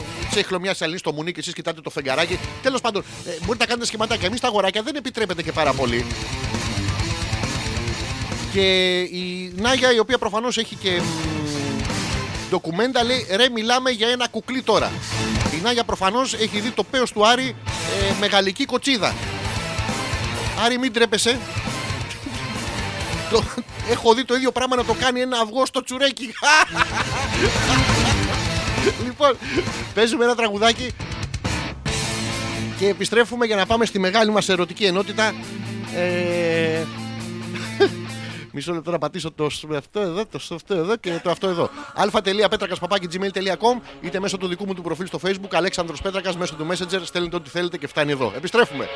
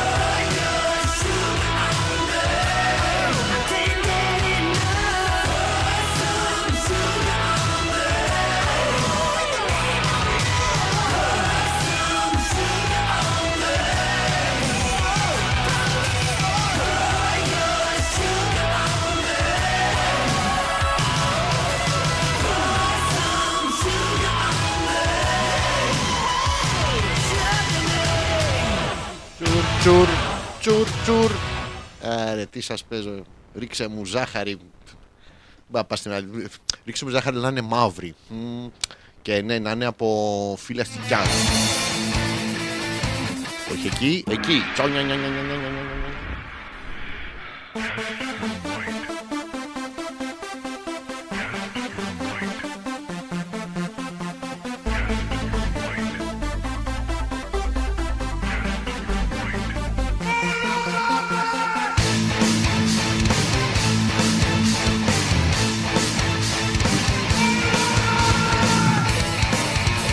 Επιστρέψαμε, έχουμε μπει στη δεύτερη ώρα του εμπρηστικού μασχαλισμού, 10 λεπτά μετά τις 11. Είμαστε σχεδόν στο 11-11, είναι αυτό που το βλέπετε και το σύμπαν με τους αριθμούς. Σας στέλνει μηνύματα, μην το γελάτε. Δηλαδή, τώρα σας στείλει 11-11, είναι 4 όρθια πράγματα, να διαλέξετε ένα να πάνε κάτι στα πάνω του. Είναι πάρα πολύ ώρα θα περάσετε. Λέγαμε λίγο πιο πριν για τις δίαιτες, μισό λεπτά και να τελειώσουμε τα μηνύματα. Η Δήμητρα θα μου φέρει τη Hoover, κανόνισε. Φέρτηνε, ειδικά σε αυτή την παράσταση, η Δήμητρά μου. Άμα φύγει με τις αισθήσεις της, άμα δεν ξεγεννήσει εκεί. Ο Αντώνης μου έστειλε ένα βίντεο εδώ, παράξενα πράγματα. Τώρα δεν μπορώ να τα ανοίξω δυστυχώς, Αντώνη μου, αλλά σε ευχαριστώ που μου έστειλες ένα βίντεο εδώ. Έχει κάτι This is the sex, λέει. Από κάπου πρέπει να ξεκινήσουμε, από κάπου πρέπει να μαθαίνουμε. Εμείς θα μάθουμε από τον Αντώνη, παιδιά. Θα μας μάθει ο Αντώνης τι είναι το σεξ. Ο Αντώνης προφανώς δεν γαμάει, οπότε και εμείς δεν θα μάθουμε ποτέ τι είναι και έτσι χάνεται η γνώση. Έτσι χάθηκε η Ατλαντίδα, έτσι χάθηκαν όλα. Ο Ζήσης, πού είσαι άρχοντα, είμαι στη δουλειά, λέει πάλι καλά, έχει ίντερνετ και σε ακούω. Καλησπέρα στο Ζήση. Ζήση, ήρθες στην παράσταση, θα έρθεις, τι γίνεται? Τι δουλειά, πάλι βραδιάτικα και εσύ και ο φίλος ο Γιώργος προηγουμένως. Στεναχωριέμαι τώρα να σας πω την αλήθεια, βραδιάτικα που δουλεύετε. Μπορεί να είναι πολύ καλό για τον εργοδότη σας, ας πούμε, ότι δεν θέλει να σας βλέπουνε. Εντάξει, αλλά. Ο Άρης μου λέει, δεν φταίω, λέει, που μου τα κάναν πλεξούδες. Άρη, είναι κάτι στο σόι σου, σας μακραίνουν οι πεότριχες, δηλαδή τις αφήνετε. Ένας θείος σου, θυμόσαστε, τα πιανε και γύρω-γύρω από τα μπούτια. Υπήρχαν φήμες για μια θιά σου που στην υγρασία γινόταν. Παράξενα πράγματα, εμένα δεν μεγαλώνουνε. Και ξέρετε, όσο περνάει και η ηλικία τώρα, να τα λέμε και αυτά. Είναι αυτό της παροιμίας, το άσπρα μαλλιά στην κεφαλή, κακά μαντάτα στην... Πώς να σας το πω ευγενικά την ψωλή τώρα, πώς την λένε ευγενικά ρε παιδιά, δεν ξέρω, τέλος πάντων. Την παροιμία, τη γνωστή, να αποφύγω να χρησιμοποιήσω τη λέξη. Ενώ ανάποδα η παροιμία, προσέξτε, δεν δουλεύει. Δηλαδή άσπρα μαλλιά στην κεφαλή, κακά μαντάτα στην ψωλή. Εγώ προχθές κοίταγα να πούμε και μου είχε βγει κανένα δυο άσπρες, αλλά κανένα καλό μαντάτο δεν ήρθε. Περίμενα, ρε, πια στον Τζόκερ. Είχα βγει έξω στον δρόμο, τους έλεγα να, κοίτα, έχω άσπρη πουτσότριχα. Πού είναι τα εκατομμύρια μου? Και δεν μου τα δίνουνε. Φωνάξαν τους μπάτσους, κάτι τέτοια πράγματα. Τώρα τα μου πείτε, εντάξει, τα αρχίδια μου τους έδειχνα. Τι θα φέρνανε, κάτι ίδιο. Οι άνθρωποι δεν ξέρουν. Η γυναικούλα δεν ξέρει. Λοιπόν, η Γιούλα που μας πληροφορεί, ναι. Α, προσέξτε πώς συγκινεί. Ναι. Καταλαβαίνω, μπορεί και να μην χρειάζεται να διαβάσω το υπόλοιπο μήνυμα. Ξεκινάει με ναι. Ο Θωμάς δεν πήδησε κριτικές, αλλά πήδησε βρυλισιώτισες. Εντάξει, τι να κάνει το παιδί, ρε Γιουλά μου, έπρεπε να πηδήσει. Θέλατε να του χόντουσαν από κάτω, μπρε. Εξεμούνια στην αδερφή μας, να πούμε, θε να την παντρευτείς. Δεν πειράζει, είναι ψηλή, πανέμορφη, έχει μεγάλη περιουσία. Ναι, μπρα, δεν παντρευτείς αυτή την αδερφή μας, θα παντρευτείς τη μεγάλη που δεν έχει παντρευτεί, είναι μωρέ και έχει την κρατολιά στη μύτη. Ήθελες τέτοια πράγματα τώρα να έχει ο Θωμάς τη μάγισσα φούρκα. Τα έχω μάθει, λέγω, που κρύβονταν σε κάτι ντουλάπες στα δωμάτια των συμμαθητριών τους για να μην τους βρουν οι καθηγητές που κάνανε φόδος. Προσέξτε, παιδιά, αυτά τι ανομαλίες γινόντουσαν στα σχολεία τότε. Οι κρυβόντουσαν οι μαθητές, οι οποίοι θέλανε να πηδήσουν από τους καθηγητές που κάνανε έφοδο μέσα στα δωμάτια των παιδιών για να γαμίσουν αυτοί. Τώρα που μεγαλώνω, τόσο περισσότερο καταλαβαίνω γιατί τελικά αυτοί οι άνθρωποι θέλανε να είναι συνοδίστης. Δεν εξηγείται αλλιώς. Ωραία, πέρασε το σχολείο του Θωμά. Είναι πάρα πολύ ωραίο. Ο Ζήσης μας λέει security με έχουν γαμίσει άστα. Ζήση μου, σε ό,τι επάγγελμα και να ανήκαν αυτοί που σε γαμίσατε. Δηλαδή σε πειράζει ότι είναι security? Άμα ήταν ιταλικέριδες. Ο Ζήσης δεν λέει αυτό. Λέει ότι δουλεύει security και τον έχουν γαμίσει. Εννοείς τη δουλειά, μην πετάγεστε όλοι τώρα. Χρειαζόμαστε μια κοπέλα που δεν έχει πάει πενταήμερη να τον κρατήσει λίγο του Ζήση, τουλάχιστον μέσα στη δουλειά, μέσα στη μαυρίλα της δουλειάς του Ζήση, να μπορέσουμε να του δώσουμε λίγο χαρά του παιδιού. Δεν ξέρω αν προτίθεται κάποια κοπέλα. Και καλά, είναι καταπληκτικό. Χαιρετίζουμε τον Ζόρζη τον ανεπίθετο, ο οποίος δεν ξέρω αν ακούει την εκπομπή. Αν την ακούς την εκπομπή, φίλε μου, αγαπημένε, συμπαρουσιαστή, καταπληκτική. Αν δεν την ακούς, άντε ρε μαλάκα να πούμε. Δεν ξέρω τι από τα δύο συμβαίνει, τώρα θα απαντήσει.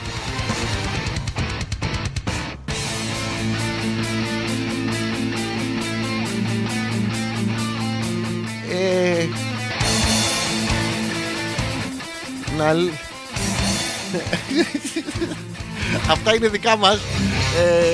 Ζόρζη, το έχουμε ρε. Το έχουμε. Λοιπόν, δεν μπορώ να σας τα πω τώρα.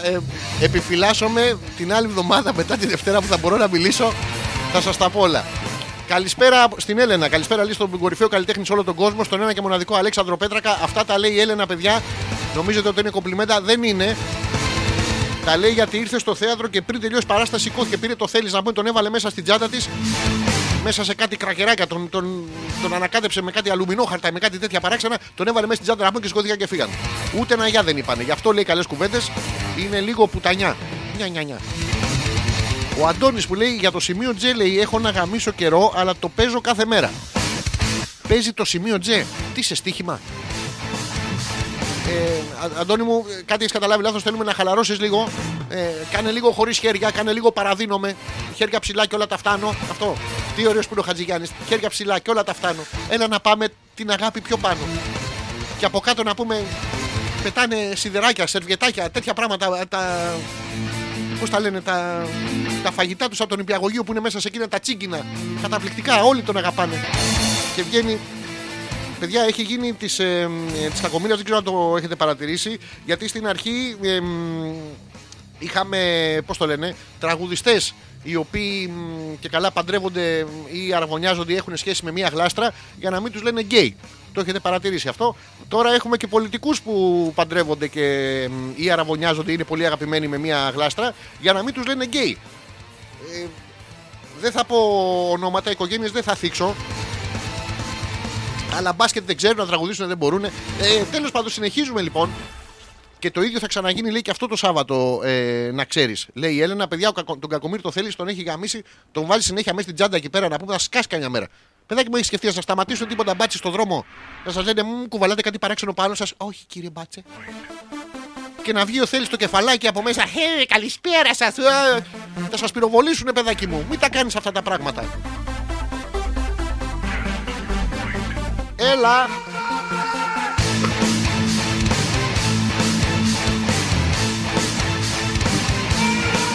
Λέγαμε λοιπόν ότι τη δεύτερη ώρα θα ασχοληθούμε με ένα ερωτικό. Στέλνετε πάρα πολλά μηνύματα, θέλω να τα διαβάσω για να... Ο Ζήσης, ερωτικά είναι, ούτε σε όλα αυτά που λέμε. Δεν ήρθα δυστυχώς, λέει, με την κολοδουλιά, δεν είδα την παράσταση. Ζήση, και αυτό το Σαββατοκύριακο σε γαμάνε, σε κουριτάδες. Πώς πάει αυτό το Σαββατοκύριακο? Να το κανονίσουμε ρε παιδάκι μου. Ο Άρης που επιστρέφει επιτέλους, ο πλεξουδόρχης φίλος της εκπομπής, μπορούμε πάντα, λέει, δεν φταίω εγώ, λέει, μου τα κάνανε πλεξούδες, μπορούμε πάντα να τον φυγαδέψουμε στο τεράστιο καμαρίνι τον φίλο. Πρακτικά περισσότερος χώρος από την τσάντα. Δεν είναι δυνατόν, Άρη μου, το θέλεις να φυγαδευτεί, γιατί είναι χαρακτηρισμένος από το WWF ως προστατευόμενο είδος. Το προστατεύουμε, είναι το τελευταίο του είδους του, δεν έχει ξαναβγεί θέλεις. Δεν έχει ξαναβγεί άνθρωπος που με τρία σουσάμια, μια δαγκονιά κουλούρι και μισό λουκουμά μπορεί να κάνει το Αθήνα Θεσσαλονίκη 7-8 φορές με ψώνια της Έλενας στην πλάτη. Είναι κάτι εξωγήινο, κάτι γενετικά υπεράνθρωπο. Και τον έχουμε χαρακτηρίσει όπως είναι οι μονάχους και άλλοι φίλοι που τον παίζουν, όπως είναι η καρέτα. Είναι έτσι και ο θέλεις που τον ρωτάει συνέχεια η Έλενα με ένα κουλούρι στο στόμα. Θέλεις ή θα πας, έχεις καύσιμα από το προηγούμενο. Οπότε δεν ξέρω αν μπορούμε να το βάλουμε στο καμαρίνι, γιατί αν θυμάσαι καλά, στο καμαρίνι υπάρχουν και άλλα ζωήφια, υπάρχουν διάφορα πράγματα μέσα εκεί που. Μια μέρα θα σας βγάλω τις φωτογραφίες από το καμαρίνι, παιδιά, πεθάνετε. Έχει πάρα πολύ γέλιο. Ο Πέτρος, γιατί έκανες, λέει, τον θέλεις να μιλάει σαν την κυρία στην υποδοχή στο θέατρο? Εννοείς αυτό το καλησπέρα?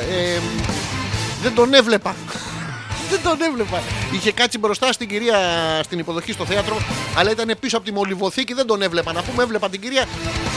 Εντάξει, μιλάω και γρήγορα τώρα, κάναμε ένα λάθος. Μην το κάνουμε τώρα, να πούμε.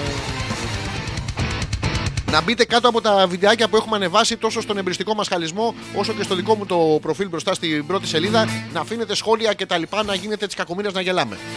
Σας υποσχέθηκα λίγο πιο πριν το ερωτικό κομμάτι της εκπομπής. Λέγαμε ότι θα είναι καλοκαίρι, θα βγείτε τώρα, θα κάνετε δίαιτα, πιο πολλοί κοπέλες. Αλλά τώρα έχουν ξεκινήσει και οι άντρες. Σιγά σιγά οι κοπέλες δεν βρίσκεται θέσεις στα Ινστιτούτα Αισθητικής, γιατί πάμε να μας πυροβολήσουν με λέιζερ την κολότριχα. Για να βγούμε στην παραλία σαν μουνάρες. Εμείς τσολιάδες όμως, εντάξει. Ένας τσολιάς μουνάρα δεν ξέρω πώς γίνεται, αλλά γίνεται. Και έχετε ξεκινήσει τώρα τις δίαιτες, αυτές που είναι οι δίαιτες οι έντονες του μπρόκολου. Το έχετε παρατηρήσει. Είναι μπρόκολο, τρώτε 2-3 μήνες μπρόκολο. Μετά βγαίνετε στην παραλία, δεν χρειάζεται. Αυτοκινούμενο σέρφερ και χωρίς κύμα. Πάρα πολύ ωραίο. Βέβαια, αν ξεκινήσατε τώρα τη δίαιτα, αν κάνετε ένα μήνα δίαιτα. Πριν το καλοκαίρι, για να βγείτε στην παραλία, είναι σαν να περιμένεις το λιοτρίβι, να πούμε, το λιπαντικό. Το καταλαβαίνετε, πιο εύκολα θα γαμίσει ο δάκος παρά εσείς. Απλά σας το λέω να έχετε μια εικόνα. Μικρό τραγουδάκι και θα επιστρέψω, γιατί μου φάγατε τις ενότητες, ρε. Δεν πειράζει, με χαρά είστε πάρα πολύ σήμερα και το χαίρομαι. Θα παίξω ένα μικρό, δεν θα είναι το δικό μου, σε περίπτωση που έχετε απορίες. Τι να παίξουμε? Να παίξουμε αυτό.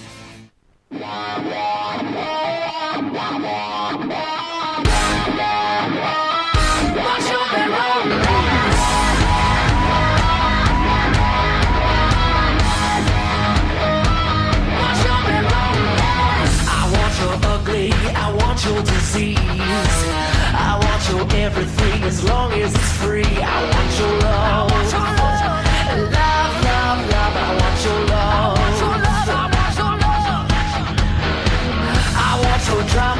The touch of your hand, I want your leather studded kiss in the sand. I want your love, love, love, love. I want your love.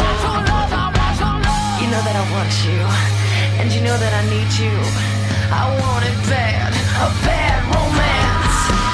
I want your love and I want your revenge. You and me could write a bad romance. I want your love and all your love is revenge. You and me could write a bad romance.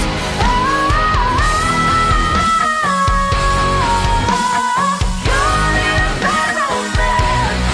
You're in a bad romance. What's your bad romance? What's your bad romance? I want your horror, I want your design, 'cause you're a criminal as long as you're mine. I want your love, love, love, love. I want your love,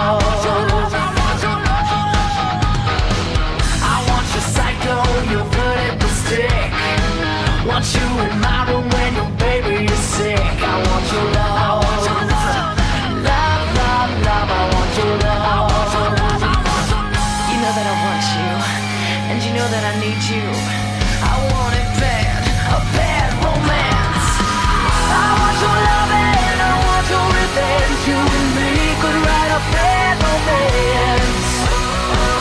I want your love and all your love is revenge. You and me could write a bad romance.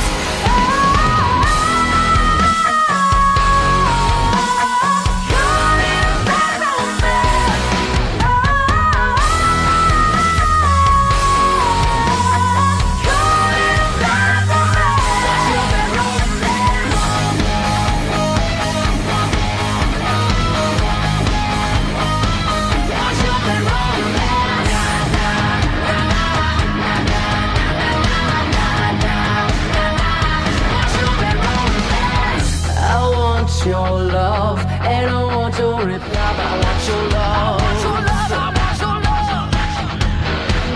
I want your drama, the touch of your hand. I want your leather studded kiss in the sand. I want your love, love, love, love. I want your love. You know that I want you, and you know that I need you.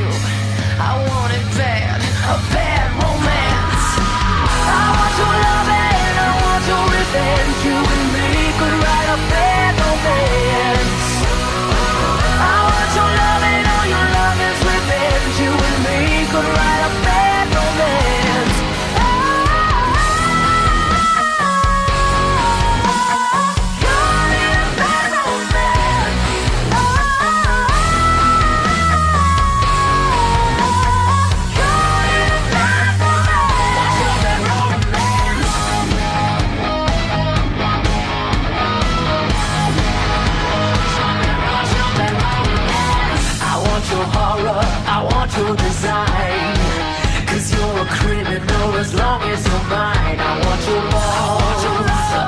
Love, love, love. I want your love. I want you psycho. You're good at the stick. Want you in my room when your baby is sick. I want your love. Love, love, love. I want your love.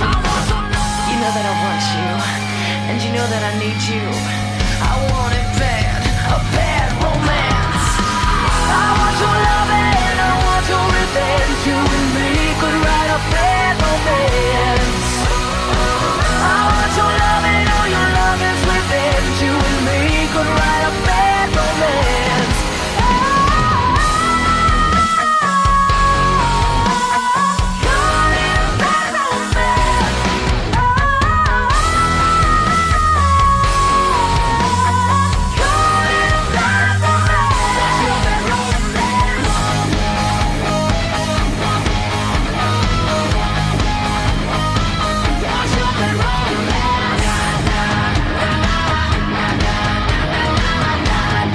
Συγγνώμη για τη μεγαλύτερη καθυστέρηση. Ο Ραμόν βρήκε ένα καινούριο εχθρό και τον συχάθηκε. Έπρεπε να πάνε ερεμίζω τα πνεύματα από το δαιμονιώδες Μαλτέζ, το οποίο στην αρχή γκρίλησε, μετά γάβγισε και μετά βγήκε από μέσα του το αιμοβόρικο αυτό του τυραννό σαυρού και ξεκίνησε και έγλυφε παιδιά τα παπάρια του με μία μανία. Μιλάμε τώρα για μανία, όχι, μιλάμε για μανία. Μανία. Άμα σε βάλω σε ένα τέτζερι θα σε χάλκο μανία. Α, ηλίθιο χιούμορ, ηλίθιο χιούμορ. Πάμε!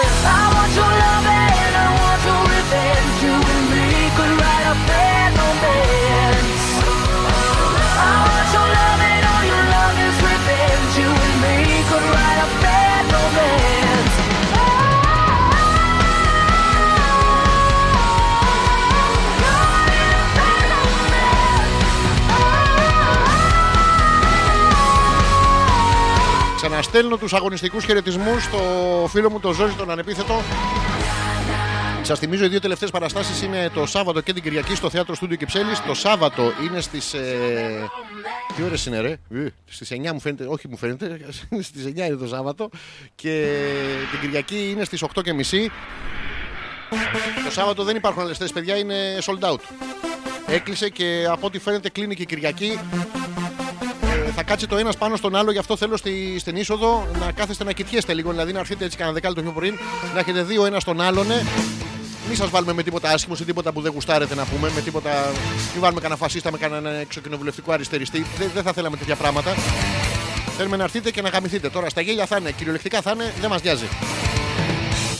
Η εποποιή αυτή που ονομάζεται. Πώς λένε την παραστασή μας, ρε? Ωραία, τη λένε πρώτα σιγά μου Reloaded. Η εποποιή αυτή. Θα ολοκληρωθεί αυτή την Κυριακή, θα έχουμε πυροτεχνήματα. Απ' έξω θα πεανίζει η φιλαρμονική του Δήμου. Θα πεανίζει συνέχεια, θα τον έχουν βγάλει έξω, τον κοπανάνε στα μπαγκάκια. Θα περάσουμε πάρα πολύ ωραία. Σας το λέω από τώρα, να το ξέρετε. Καλά, τώρα έχουμε γίνει καμπόση. Χαιρετίζουμε και την Έλενα, η οποία μας λέει δεν έχεις δει τον Λόρτσαρ να γλύφει, γι' αυτό μιλάς για τον Ραμόν έτσι. Η Έλενα, τώρα εσείς δεν ξέρετε, εγώ θα σας περιγράψω. Έχουν καμιά 15-20-30 σκυλιά μέσα στο σπίτι τους με το σύντροφό της. Την έχει πείσει ότι τα περισσότερα από αυτά είναι τετράποδα. Εμείς όταν πήγαμε μια επίσκεψη είδαμε ότι οι περισσότερες είναι τραγουδίστρες οι κοπέλες, ντυμένες με προβιές. Η Έλενα είναι λίγο τυφλή, είναι λίγο σαν τον Πολύφημο. Οι κοπέλες κάθε φορά που είναι να βγουν έξω περνάνε κάτω από τα πόδια τους και κάνουν μπε, επαναλαμβάνοντας την ιστορία του Οδυσσέα. Έχω δει όμως τον Λόρτσαρ. Ο Λόρτσαρ είναι ένα μαλινουά, παιδιά, είναι τεραστίων διαστάσεων, είναι 60-70 κιλά. Ήρθε μια μέρα και έγλυφε τα παπάρια του μπροστά μου.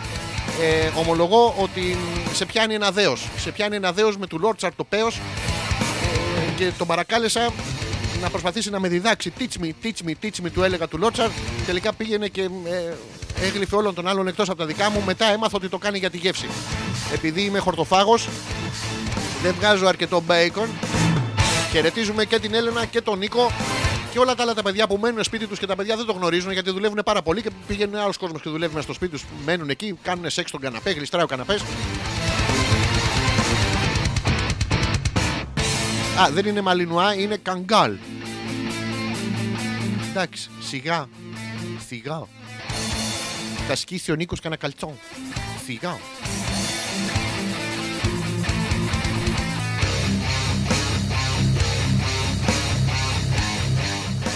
Ο Άρης που λέει ο Μερτά. Σωστό, σωστό, είναι ο Μερτά. Δεν πρέπει να μιλάμε για άλλο κόσμο που γλύφουν τα πουλιά τους σε αυτή την εκπομπή. Ο Ζήσης που με ρωτάει, είδες το Endgame? Το είδα, Ζήση μου, το είδα. Ήτανε μέτριο. Σχεδόν απογοητευτικό ήτανε. Έχει τεράστιες τρύπες. Ειδικά της Scarlett Johansson που πήρε και το ρόλο με αυτόν τον τρόπο. Δεν μου άρεσε πάρα πολύ. Θα το ομολογήσω. Ό,τι γίνεται στο σπίτι των παιδιών, λέει, μένει στο σπίτι των παιδιών. Δεν είπα εγώ τίποτα άλλο. Είπα ότι κοιμόταν ο Άρης στον καναπέ, εγώ από κάτω στο στρώμα με τον Λόρτσαρ, τον Ραμόν, 5-6 μαντράχαλους άλλους, έναν οικοδόμο που μου λέγει «Καλησπέρα, θα έρθω στο θέατρο να κόβω εισιτήρια». Δεν έχω πει τίποτα τέτοια, και ότι ξυπνήσαμε το πρωί όλοι, είδαμε τον Λόρτσαρ που έγλυφε το πουλί του και από τον ύπνο μας ξεκινήσαμε όλοι. Δεν τα έχω πει εγώ, τα έχω πει εγώ αυτά.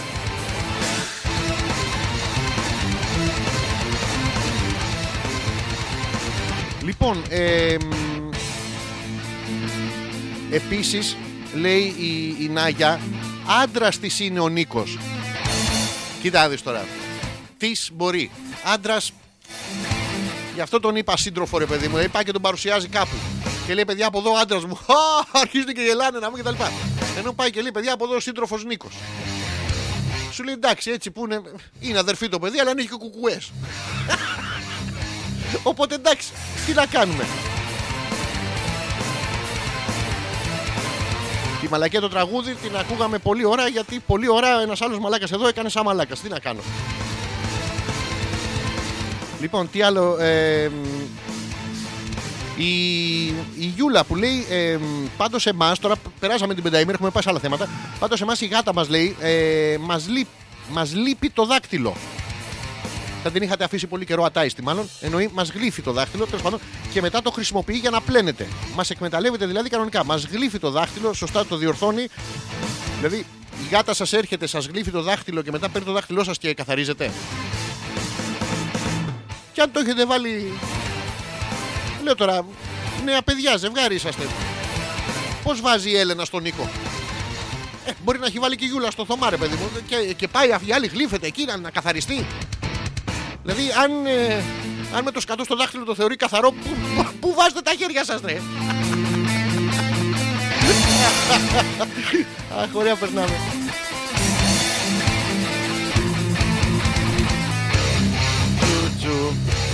Η Δήμητρα που μας λέει, έφυγα, τα λέμε το Σάββατο. Δήμητρα, σε περιμένουμε και σένα και τους άλλους 85-90-100 άνθρωποι πώς είσαστε για ένα θέατρο που χωράει τους μισούς. Θα περάσουμε υπέροχα. Τα έχουμε κανονίσει όλα. Ο Ζόρζης ο ανεπίθετος για να λάβει το που θα κάτσει ο καθένας. Εγώ δεν φταίω, να το ξέρετε. Ο Ζόρζης θα φταίει.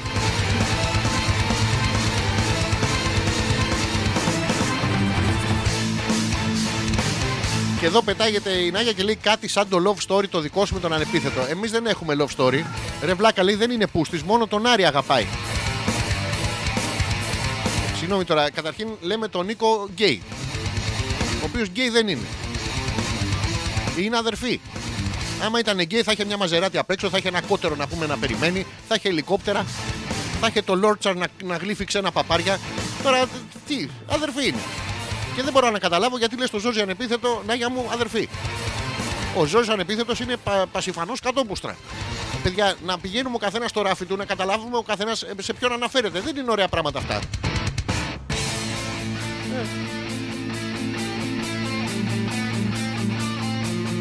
Και η Έλενα που καταλήγει στο επιχείρημά της, δεν είπα εγώ κουλό, ο άλλος. Ω γαμώτο, ο Λόρτσαρ άρχισε και τους γλύφεις παντού, παιδιά. Δεν μπορούν να μιλήσουν, τρέμουν τα πόδια τους. Σας είχα υποσχεθεί και τα ζώδια. Δεν είναι homosexual, μας λέει ο Άρης για τον Νίκο. Δεν είναι homosexual love. Όχι, είναι απλά ένα fuck buddies, πώς το λένε αυτό. Με τον Νίκο απλά μια φορά παίζαμε χιαστή στο ηλιοβασίλεμα. Συμβαίνει αυτό, ρε παιδιά, συμβαίνει. Κάθονται δύο νεαρά παιδιά. ωραία, γυμνασμένα, πανέμορφα, σε ένα βράχο. Πιο δίπλα τους είναι και ο Νίκος με τον Άρη και τη βγάζει έξω ο Άρης, να πούμε, γιατί του έχει πλημμυρίσει αρμύρα από τη Σαντορίνη. Τη βλέπει ο Νίκος. Σου λέει, μαλάκα, εμένα δεν είναι τόσο αλμυρή. Βγάλτε, του λέει ο Άρης, και εσένα να μαζέψει αλμύρα από τη Σαντορίνη. Τι ήταν να σπάσει ο διάλογος στο ποδάρι του, να ανέβει το ηλιοβασίλεμα, να... ο ήλιος να τους κλείσει το μάτι, το κόκκινο μάτι του από μακριά. Να βάλει το χρώμα του αίματος στη θάλασσα και να φτάνει μέχρι τα πόδια τους. Κάνει μία έτσι ο Νίκος, να πούμε, να πάρει το κινητό του. Και αντί για το κινητό του Νίκο, έπιασε το ακίνητο του Άρη. Άρχισε αυτό και κουνιότανε, να πούμε. Κάνει ο Άρης μία έτσι να τον ενημερώσει ότι αυτό που πιάνει, ρε φίλε, είναι το δικό μου το πουλί, δεν είναι το δικό σου. Με το που πάει να του δείξει ποιο είναι το δικό του το πουλί, βλέπει του Νίκου, ήτανε τριπλάσιο. Λέει, δεν γαμιέται από τον άχω εγώ αυτό, ας πιάσω αυτού. Ήταν εκεί η φωτογράφος, να πούμε, η άλλη από τη Σουηδία, απελπισμένη σπερματοζητιάνα, και τράβαγε φωτογραφίες. Έτυχε! Έτυχε! Συμβαίνουν αυτά τα πράγματα, να πούμε. Μα τώρα. Και μέσα σε όλα αυτά, δεν τον λέω, λέει, αφού τον εθες, λέει η Νάγια. Εγώ θέλω τον Νίκο που τον παίζει στον Άρη. Μη σώσω.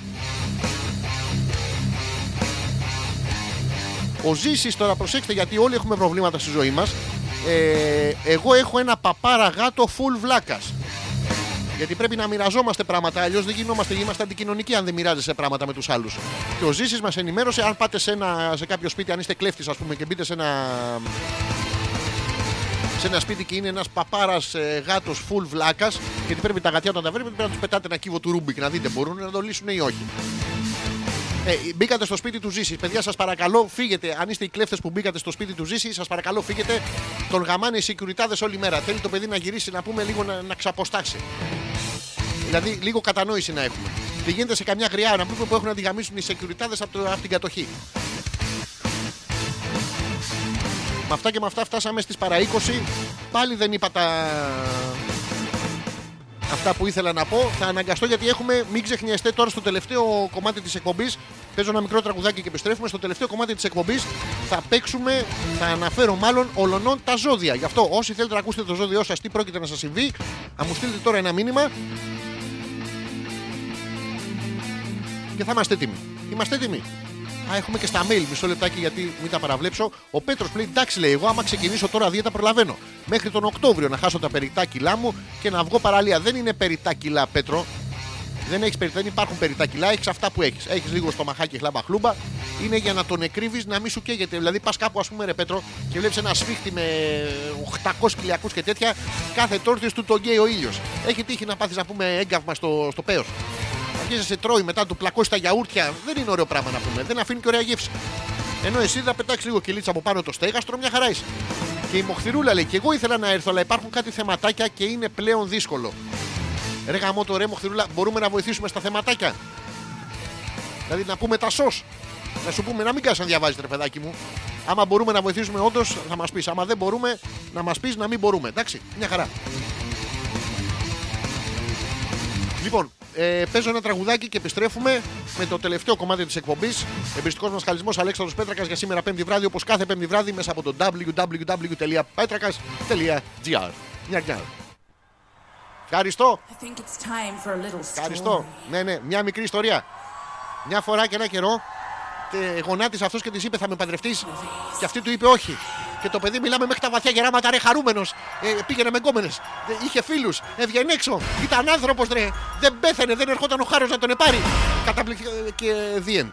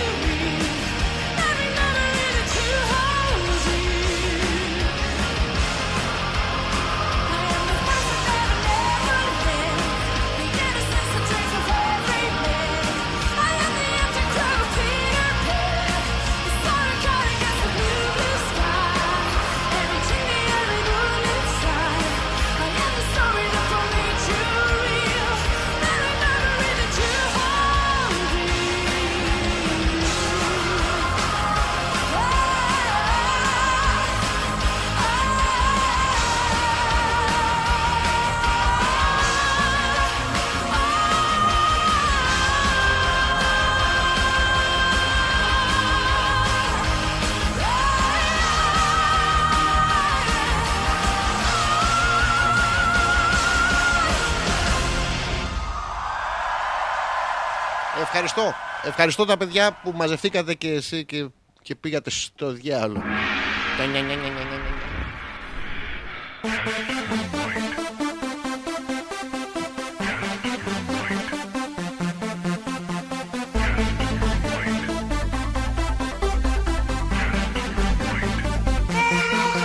Έλα!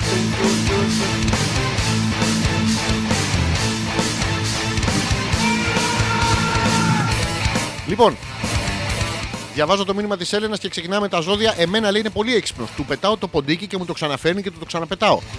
Ακούστε παιδιά τι έχει εκπαιδεύσει το θέληση η Έλενα και κάνει. Αυτά είναι ζευγάρια ρε. Πέτρο είσαι μια χαρά καμάρι, μου λέει μην κάνεις καμιά δίαιτα. Να το, στο είπε η Έλενα.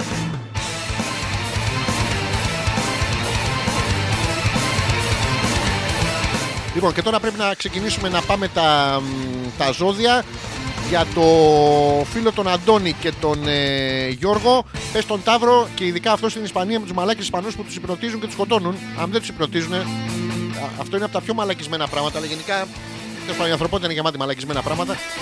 Πάμε να πούμε τους Ταύρους. Λοιπόν, η στάση σου σήμερα. Καλησπέρα. Θα είναι πολύ δυναμική. Δεν είναι αυτή η πέφτω στα 4 και περιμένω κάποιον να έρθει θεργεμένο σαν τρακτέρ από πίσω και να μου οργώσει. Όχι, είναι δυναμική ρε. Είναι έλα το τρακτέρ και αποφασιστική απέναντι σε διάφορες καταστάσεις που θα προκύψουν. Μπαίνεις στην τουαλέτα, ας πούμε, δεν έχει χαρτί υγείας. Στα αρχίδια σου είσαι αποφασιστικός. Θα χέσεις τα πάντα, νυπτήρες, λεκάνες, το μπάνιο, την μπανιέρα, όλα. Μην κάνεις πίσω, μπήκε κάποιος στην τουαλέτα μετά από σένα, ξαναμπαίνεις μέσα, μπαπ, του ρίξεις αυτόν ένα χέσι. Δυναμικά όμως. Μην κάνεις πίσω νομίζοντας ότι δεν μπορείς να πιέσεις άλλο τα πράγματα. Όλα τα πράγματα πιέζουν, άστου τον λίγο στην άκρη του, τον ξεζούμισες. Δεν είναι πολύ αντρικό το ζώδιο σήμερα από τον Ταύρο. Έχεις τον τρόπο να καταφέρεις ό,τι βάλεις στο μυαλό σου. Προσέξτε, έχεις τον τρόπο να καταφέρεις ό,τι βάλεις στο μυαλό σου. Είναι μόνο στο μυαλό, δηλαδή αν το βάλεις στον κόλο σου δεν ξέρουμε αν θα τα καταφέρεις. Στο μυαλό σου όμως θα δουλέψεις. Και να λύσεις αρκετά από τα προβλήματα που σε ταλαιπωρούν τον τελευταίο καιρό. Είναι πολύ παράξενο ήταν το ζώδιο των Ταύρων σήμερα. Αλλά τι να κάνουμε, δεν τα λέω εγώ. Λοιπόν, τι άλλο χρωστάω. Ξεκινάμε με τα ζώδια. Κρυός για το Ζήση. Πάμε στο Ζήση που τον έχουν γαμίσει οι σεκιουριτάδες. Υπάρχει κάποια ιδιαίτερη προτίμηση, δηλαδή η Ζήση είναι κάτι ιδιαίτερο που φοράς, γιατί καμιά φορά πηγαίνω στο τρένο και τα λοιπά και εκεί ξέρω να ξέρω να τα αποφεύγω. Πάμε στους Κρυούς. Ο Ζήσης. Σήμερα θα σε απασχολήσουν θέματα εμπιστοσύνης σχετικά με άτομα που σε πλησιάζουν. Να βλέπεις το security και σου έρχεται. Δεν του έχεις καμία εμπιστοσύνη, θα σε καμίσει. Κυρίως αυτά που προέρχονται από το παρελθόν σου. Εσύ δεν με γάμισες και προχθές. Και αφορούν κάποιους ανθρώπους τους οποίους είχες επενδύσει και σε απογοήτευσαν. Μην αφήνεις όμως το παρελθόν να καθορίσει το παρόν σου. Έλα ρε Ζήση, γιατί θα βρεθείς μπροστά σε περισσότερα προβλήματα. Δεν μπορεί να αφήνεις το παρελθόν. Ό,τι έγινε, έγινε ρε παιδάκι. Δηλαδή, πήγαινε και έχει και αλλού σεκιουριτάδες, έχει στην τράπεζα, έχει παντού. Δεν μπορεί ολοκλήρωση και να λήξουμε λίγο τον κοινωνικό μας ιστό. Παράξενα πράγματα λέει και για το Ζήση το ζώδιο. Τι να κάνω, προσπαθώ όμως.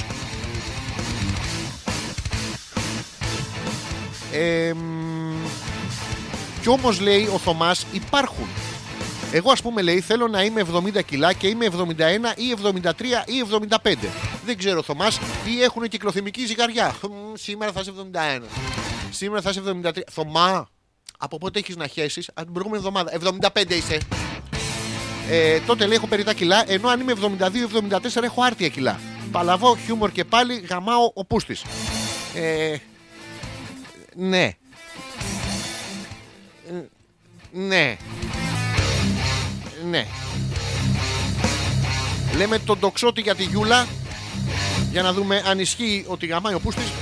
Πάμε στον τοξότη. Εδώ είναι. Λοιπόν Γιούλα, μην υποκύπτεις στα παιχνίδια του μυαλού. Αυτά τα 72, 74, 48, 36, αυτά είναι τρίκ του Θωμά για να... Ακόμα και αν αμφιβάλλεις ή νιώθεις φόβο για την έκβαση των προσπαθειών σου, συνέχισε την πορεία σου με σταθερότητα και υπομονή. Ό,τι και να σε φοβίζει και τα λοιπά, εσύ σαν ορμάσα πάνω στον τοίχο. Ντάν και ξαναντάν και ξανά βγαίνεις με το καρούμπαλο. Σε βλέπει ο Θωμάς και δεν θέλει άλλο να γαμίσει. Πρόσεξε. Έχεις καταπληκτικές ιδέες. Καταπληκτικές ιδέες που χρειάζονται μια άψογη εφαρμογή. Έχεις κάποιες καταπληκτικές ιδέες, όπως το να σου τον εφαρμόσει ο Θωμάς κάνοντας μονό το loop πάνω από τον καναπέ. Αλλά αν δεν μπει αυτομάτως, θα έχετε προβλήματα. Θα κάνει ή θα λυγίσει. Όπως καταλαβαίνεις, Γιούλα μου, η επιτυχία δεν μπορεί να είναι παρά μονόδρομος. Καλά που δεν πιάνει το Wi-Fi σήμερα στο σπίτι σας. Είπαμε και τον τοξότη. Για να δω τι άλλο. Η ζωή που μας λέει Φλόρ, λέει, τα κατάφερε μια χαρά, μια μικρή θεά. Ναι, εξαιρετικά ήταν από την προηγούμενη που είχαν το κακόμοιρο.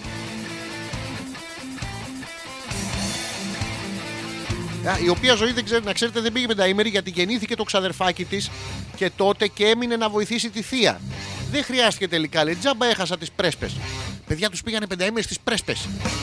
Θέλετε να γίνετε κόλος από το ποτό? Θέλετε να γαμάτε άλλα σχολεία? Όχι πουτανάκια. Εδώ θα βλέπετε κορμοράνους. Κορμοράνους, κορμοράνους, κορμοράνους, κορμοράνους. Καταπληκτικά πράγματα, ωραία. Κι εγώ μαλάκας δεν πήγα στη Ρόδο, εντάξει. Τους διδήμους για την Μαρίτα. Μισό λεπτάκι. Πάμε στους διδήμους.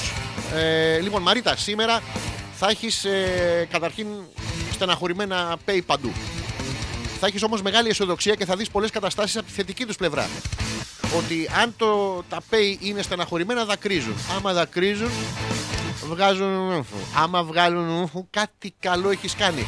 Κοίτα μόνο, μήπως οι πολλές αισιοδοξίες οδηγείς επιπόλαιες κινήσεις, όχι επιπόλαιες. Πρόσεχε την παρανυχίδα. Κάποιες ειδήσεις που θα έχεις για θέματα που σε απασχολούν θα σε χαροποιήσουν πάρα πολύ. Με απασχολούν πάρα πολύ. Παγκόσμια ειρήνη. Α, μας την πέφτουν οι Κλίνγκον. Ο δυναμισμός σου και η εφευρετικότητά σου θα είναι που νομίζεις. Θα είναι στα ύψη. Ναι, σωστά νομίζεις. Θα σου παρουσιαστούν πολλές ευκαιρίες για να διορθώσεις καταστάσεις που σε είχαν στεναχωρήσει στο παρελθόν. Βρε Μαρίτα, όλα θα σου πάνε πάρα πολύ καλά. Αυτό με τα δυστυχισμένα pay μόνο να μπορέσουμε, ρε παιδί μου, κάνε τους ένα αστιάκι κι εσύ. Πες, δηλαδή, κράτα ένα στο χέρι σου και πες, ξέρεις, και το μικρό μου αδερφάκι που πάει τρίτη δημοτικού, τόσο τον έχει. Είναι ένα πάρα πολύ ωραίο αστιάκι που σπάει και τον πάγο. Ή σπάει και τον μπάγκο, άμα το γράψετε αγγλικά. Ο Ζήσης, ρε, δεν είναι αστείο, λέει. Είμαι 3 εβδομάδες χωρίς ρεπό και όλη την ώρα με τρέχουν, για όποιον δεν κατάλαβε, εγώ είμαι ο security. Ρε Ζήση, τελειώσαν οι άλλοι και γαμιέστε μεταξύ σας. Συγγνώμη, αλλά είναι το πρώτο πράγμα που μου ήρθε στο μυαλό. Το δεύτερο πράγμα είναι ότι σε καταλαβαίνω και έχεις τους αγωνιστικούς μας χαιρετισμούς. Το ξέρω ότι είναι δύσκολο. Κάνουμε και εμείς ό,τι καλύτερο μπορούμε για να περάσει καλύτερα. Λοιπόν, πες και για μένα, για τους παίοντες. Να πούμε για τους παίοντες. Αμέσως πάω στους λέοντες. Τους έχω και στον οροσκόπο εγώ. Μισό λεπτάκι. Πού είναι οι λέοντες? Εδώ είναι. Λοιπόν, υπάρχουν θέματα που σου δημιουργούν ανησυχίες και νιώθεις ότι πρέπει άμεσα να τους αφιερώσεις χρόνο για να τα επιλύσεις. Κάτι μαλακισμένα θέματα που θέλεις να σκέφτεσαι. Άι, λύσου μόνος σου, ηλίθιο να πούμε. Σήμερα, πρόσεξε Θωμά, κάνε το σήμερα κιόλας. Μη διστάσεις. Θωμά, όρμα της. Ρε, αδίστακτα τώρα. Δικοί σου άνθρωποι θα βρίσκονται στο πλευρό σου.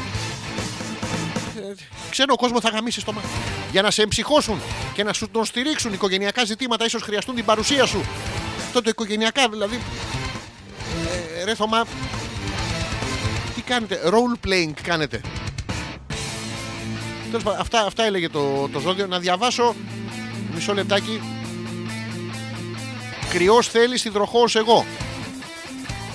Κρυός είναι ο Θέλης. Πάμε να διαβάσουμε το Θέλης πρώτα. Λοιπόν, τι να το διαβάσουμε το παιδί με τα πνεύμα των δικαίων, το τελείωμα. Σήμερα, Θέλεις μου, θα σε απασχολήσουν θέματα εμπιστοσύνης σχετικά με άτομα που σε πλησιάζουν. Βλέπεις την Έλενα που σε πλησιάζει, μην της δείχνεις καμία εμπιστοσύνη. Ή θέλει να σου δώσει ένα κουλούρι να πας, να πούμε, στα τρίκαλα, ή θέλει να της κάνεις κάποια χάρη. Σεξ δεν θέλει. Κυρίως αυτά προέρχονται από το παρελθόν σου. Θυμάσαι, το έχει ξανακάνει αυτό η Έλενα. Δεν είναι πρώτη φορά και στο παρελθόν τα ίδια σου κάνει. Μην αφήνεις όμως το παρελθόν να καθορίσει το παρόν σου. Θέλεις, γιατί θα βρεθείς μπροστά σε μικρότερα προβλήματα.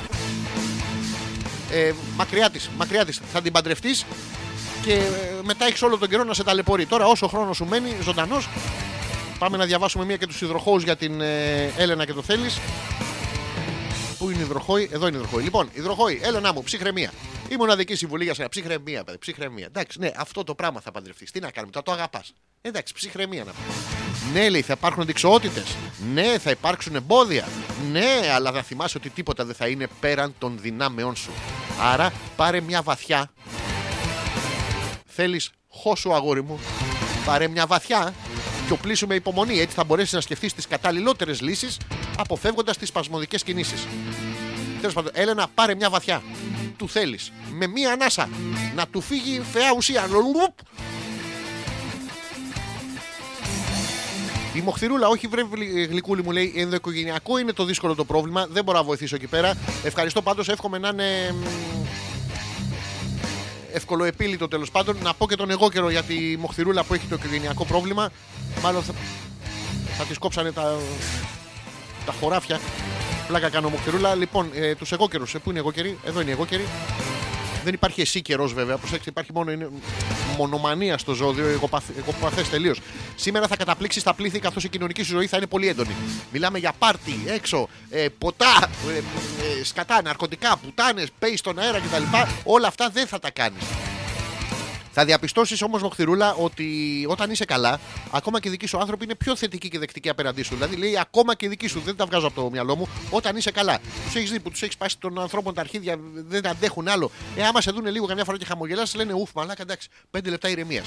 Με λίγα λόγια, η αυτοπεποίθηση και ο δυναμισμός σου είναι σήμερα στα καλύτερά τους. Έχω άλλο χρόνο, παιδιά, δεν έχω άλλο χρόνο, έχετε ζητήσει κι άλλα. Δεν προλαβαίνω. Δυστυχώς. Έχετε στείλει και mail. Ο Πέτρος λέει: ευχαριστώ, Έλενα, για τα καλά σου λόγια, αλλά πάνω απ' όλα θέμα υγείας, λέει. Για θέμα υγείας θέλω να χάσω μερικά κιλά, αλλά και για να μου κάνουν πάλι τα ρούχα μου. Παλιότερα ήμουν 15 κιλά λιγότερο. Προσέξτε, όχι λιγότερο, όχι. Είναι θέμα υγείας αυτό, να μην σου μπαίνει, ας πούμε, το παντελόνι και να προσπαθείς να το βάλεις στο πόδι σου, να το βάλεις στον κόλο σου. Δεν είναι πολύ υγιές αυτό, είναι και 501. Πέτρο μου, άμα είναι θέμα υγείας, λίγο-λίγο τα χάνεις. Αλλά για τις παραλίες και τα λοιπά, μην ακούω μαλακίες. Παιδιά, να σας ευχαριστήσω πάρα πολύ για τη σημερινή σας παρέα. Με βγάλατε εκτός ρυθμού, δεν είναι εύκολο. Θα τα πούμε τώρα το Σάββατο και την Κυριακή. Το Σάββατο είναι sold out, σας θυμίζω. Την Κυριακή μόνο υπάρχουν λίγες θέσεις. Θα φύγουν και αυτές, να είμαστε καλά. Στο Θέατρο Studio Κυψέλης, μαζί με τον Τζόρτζ ανεπίθετο. Στη μεγαλειώδη παράσταση, πρόταση γάμου Reloaded. Σας ευχαριστώ πάρα πολύ. Εμπρηστικός Μασχαλισμός την άλλη Πέμπτη το βράδυ. Hopeless τη Δευτέρα το βράδυ. Ζωντανά από το YouTube. Τίποτα άλλο, να είσαστε καλά και μέχρι να τα ξαναπούμε. Hey! Καληνύχτα, motherfuckers. I don't know who you are, but you seem very nice. So will you talk to me? Shall I tell you a story? Shall I?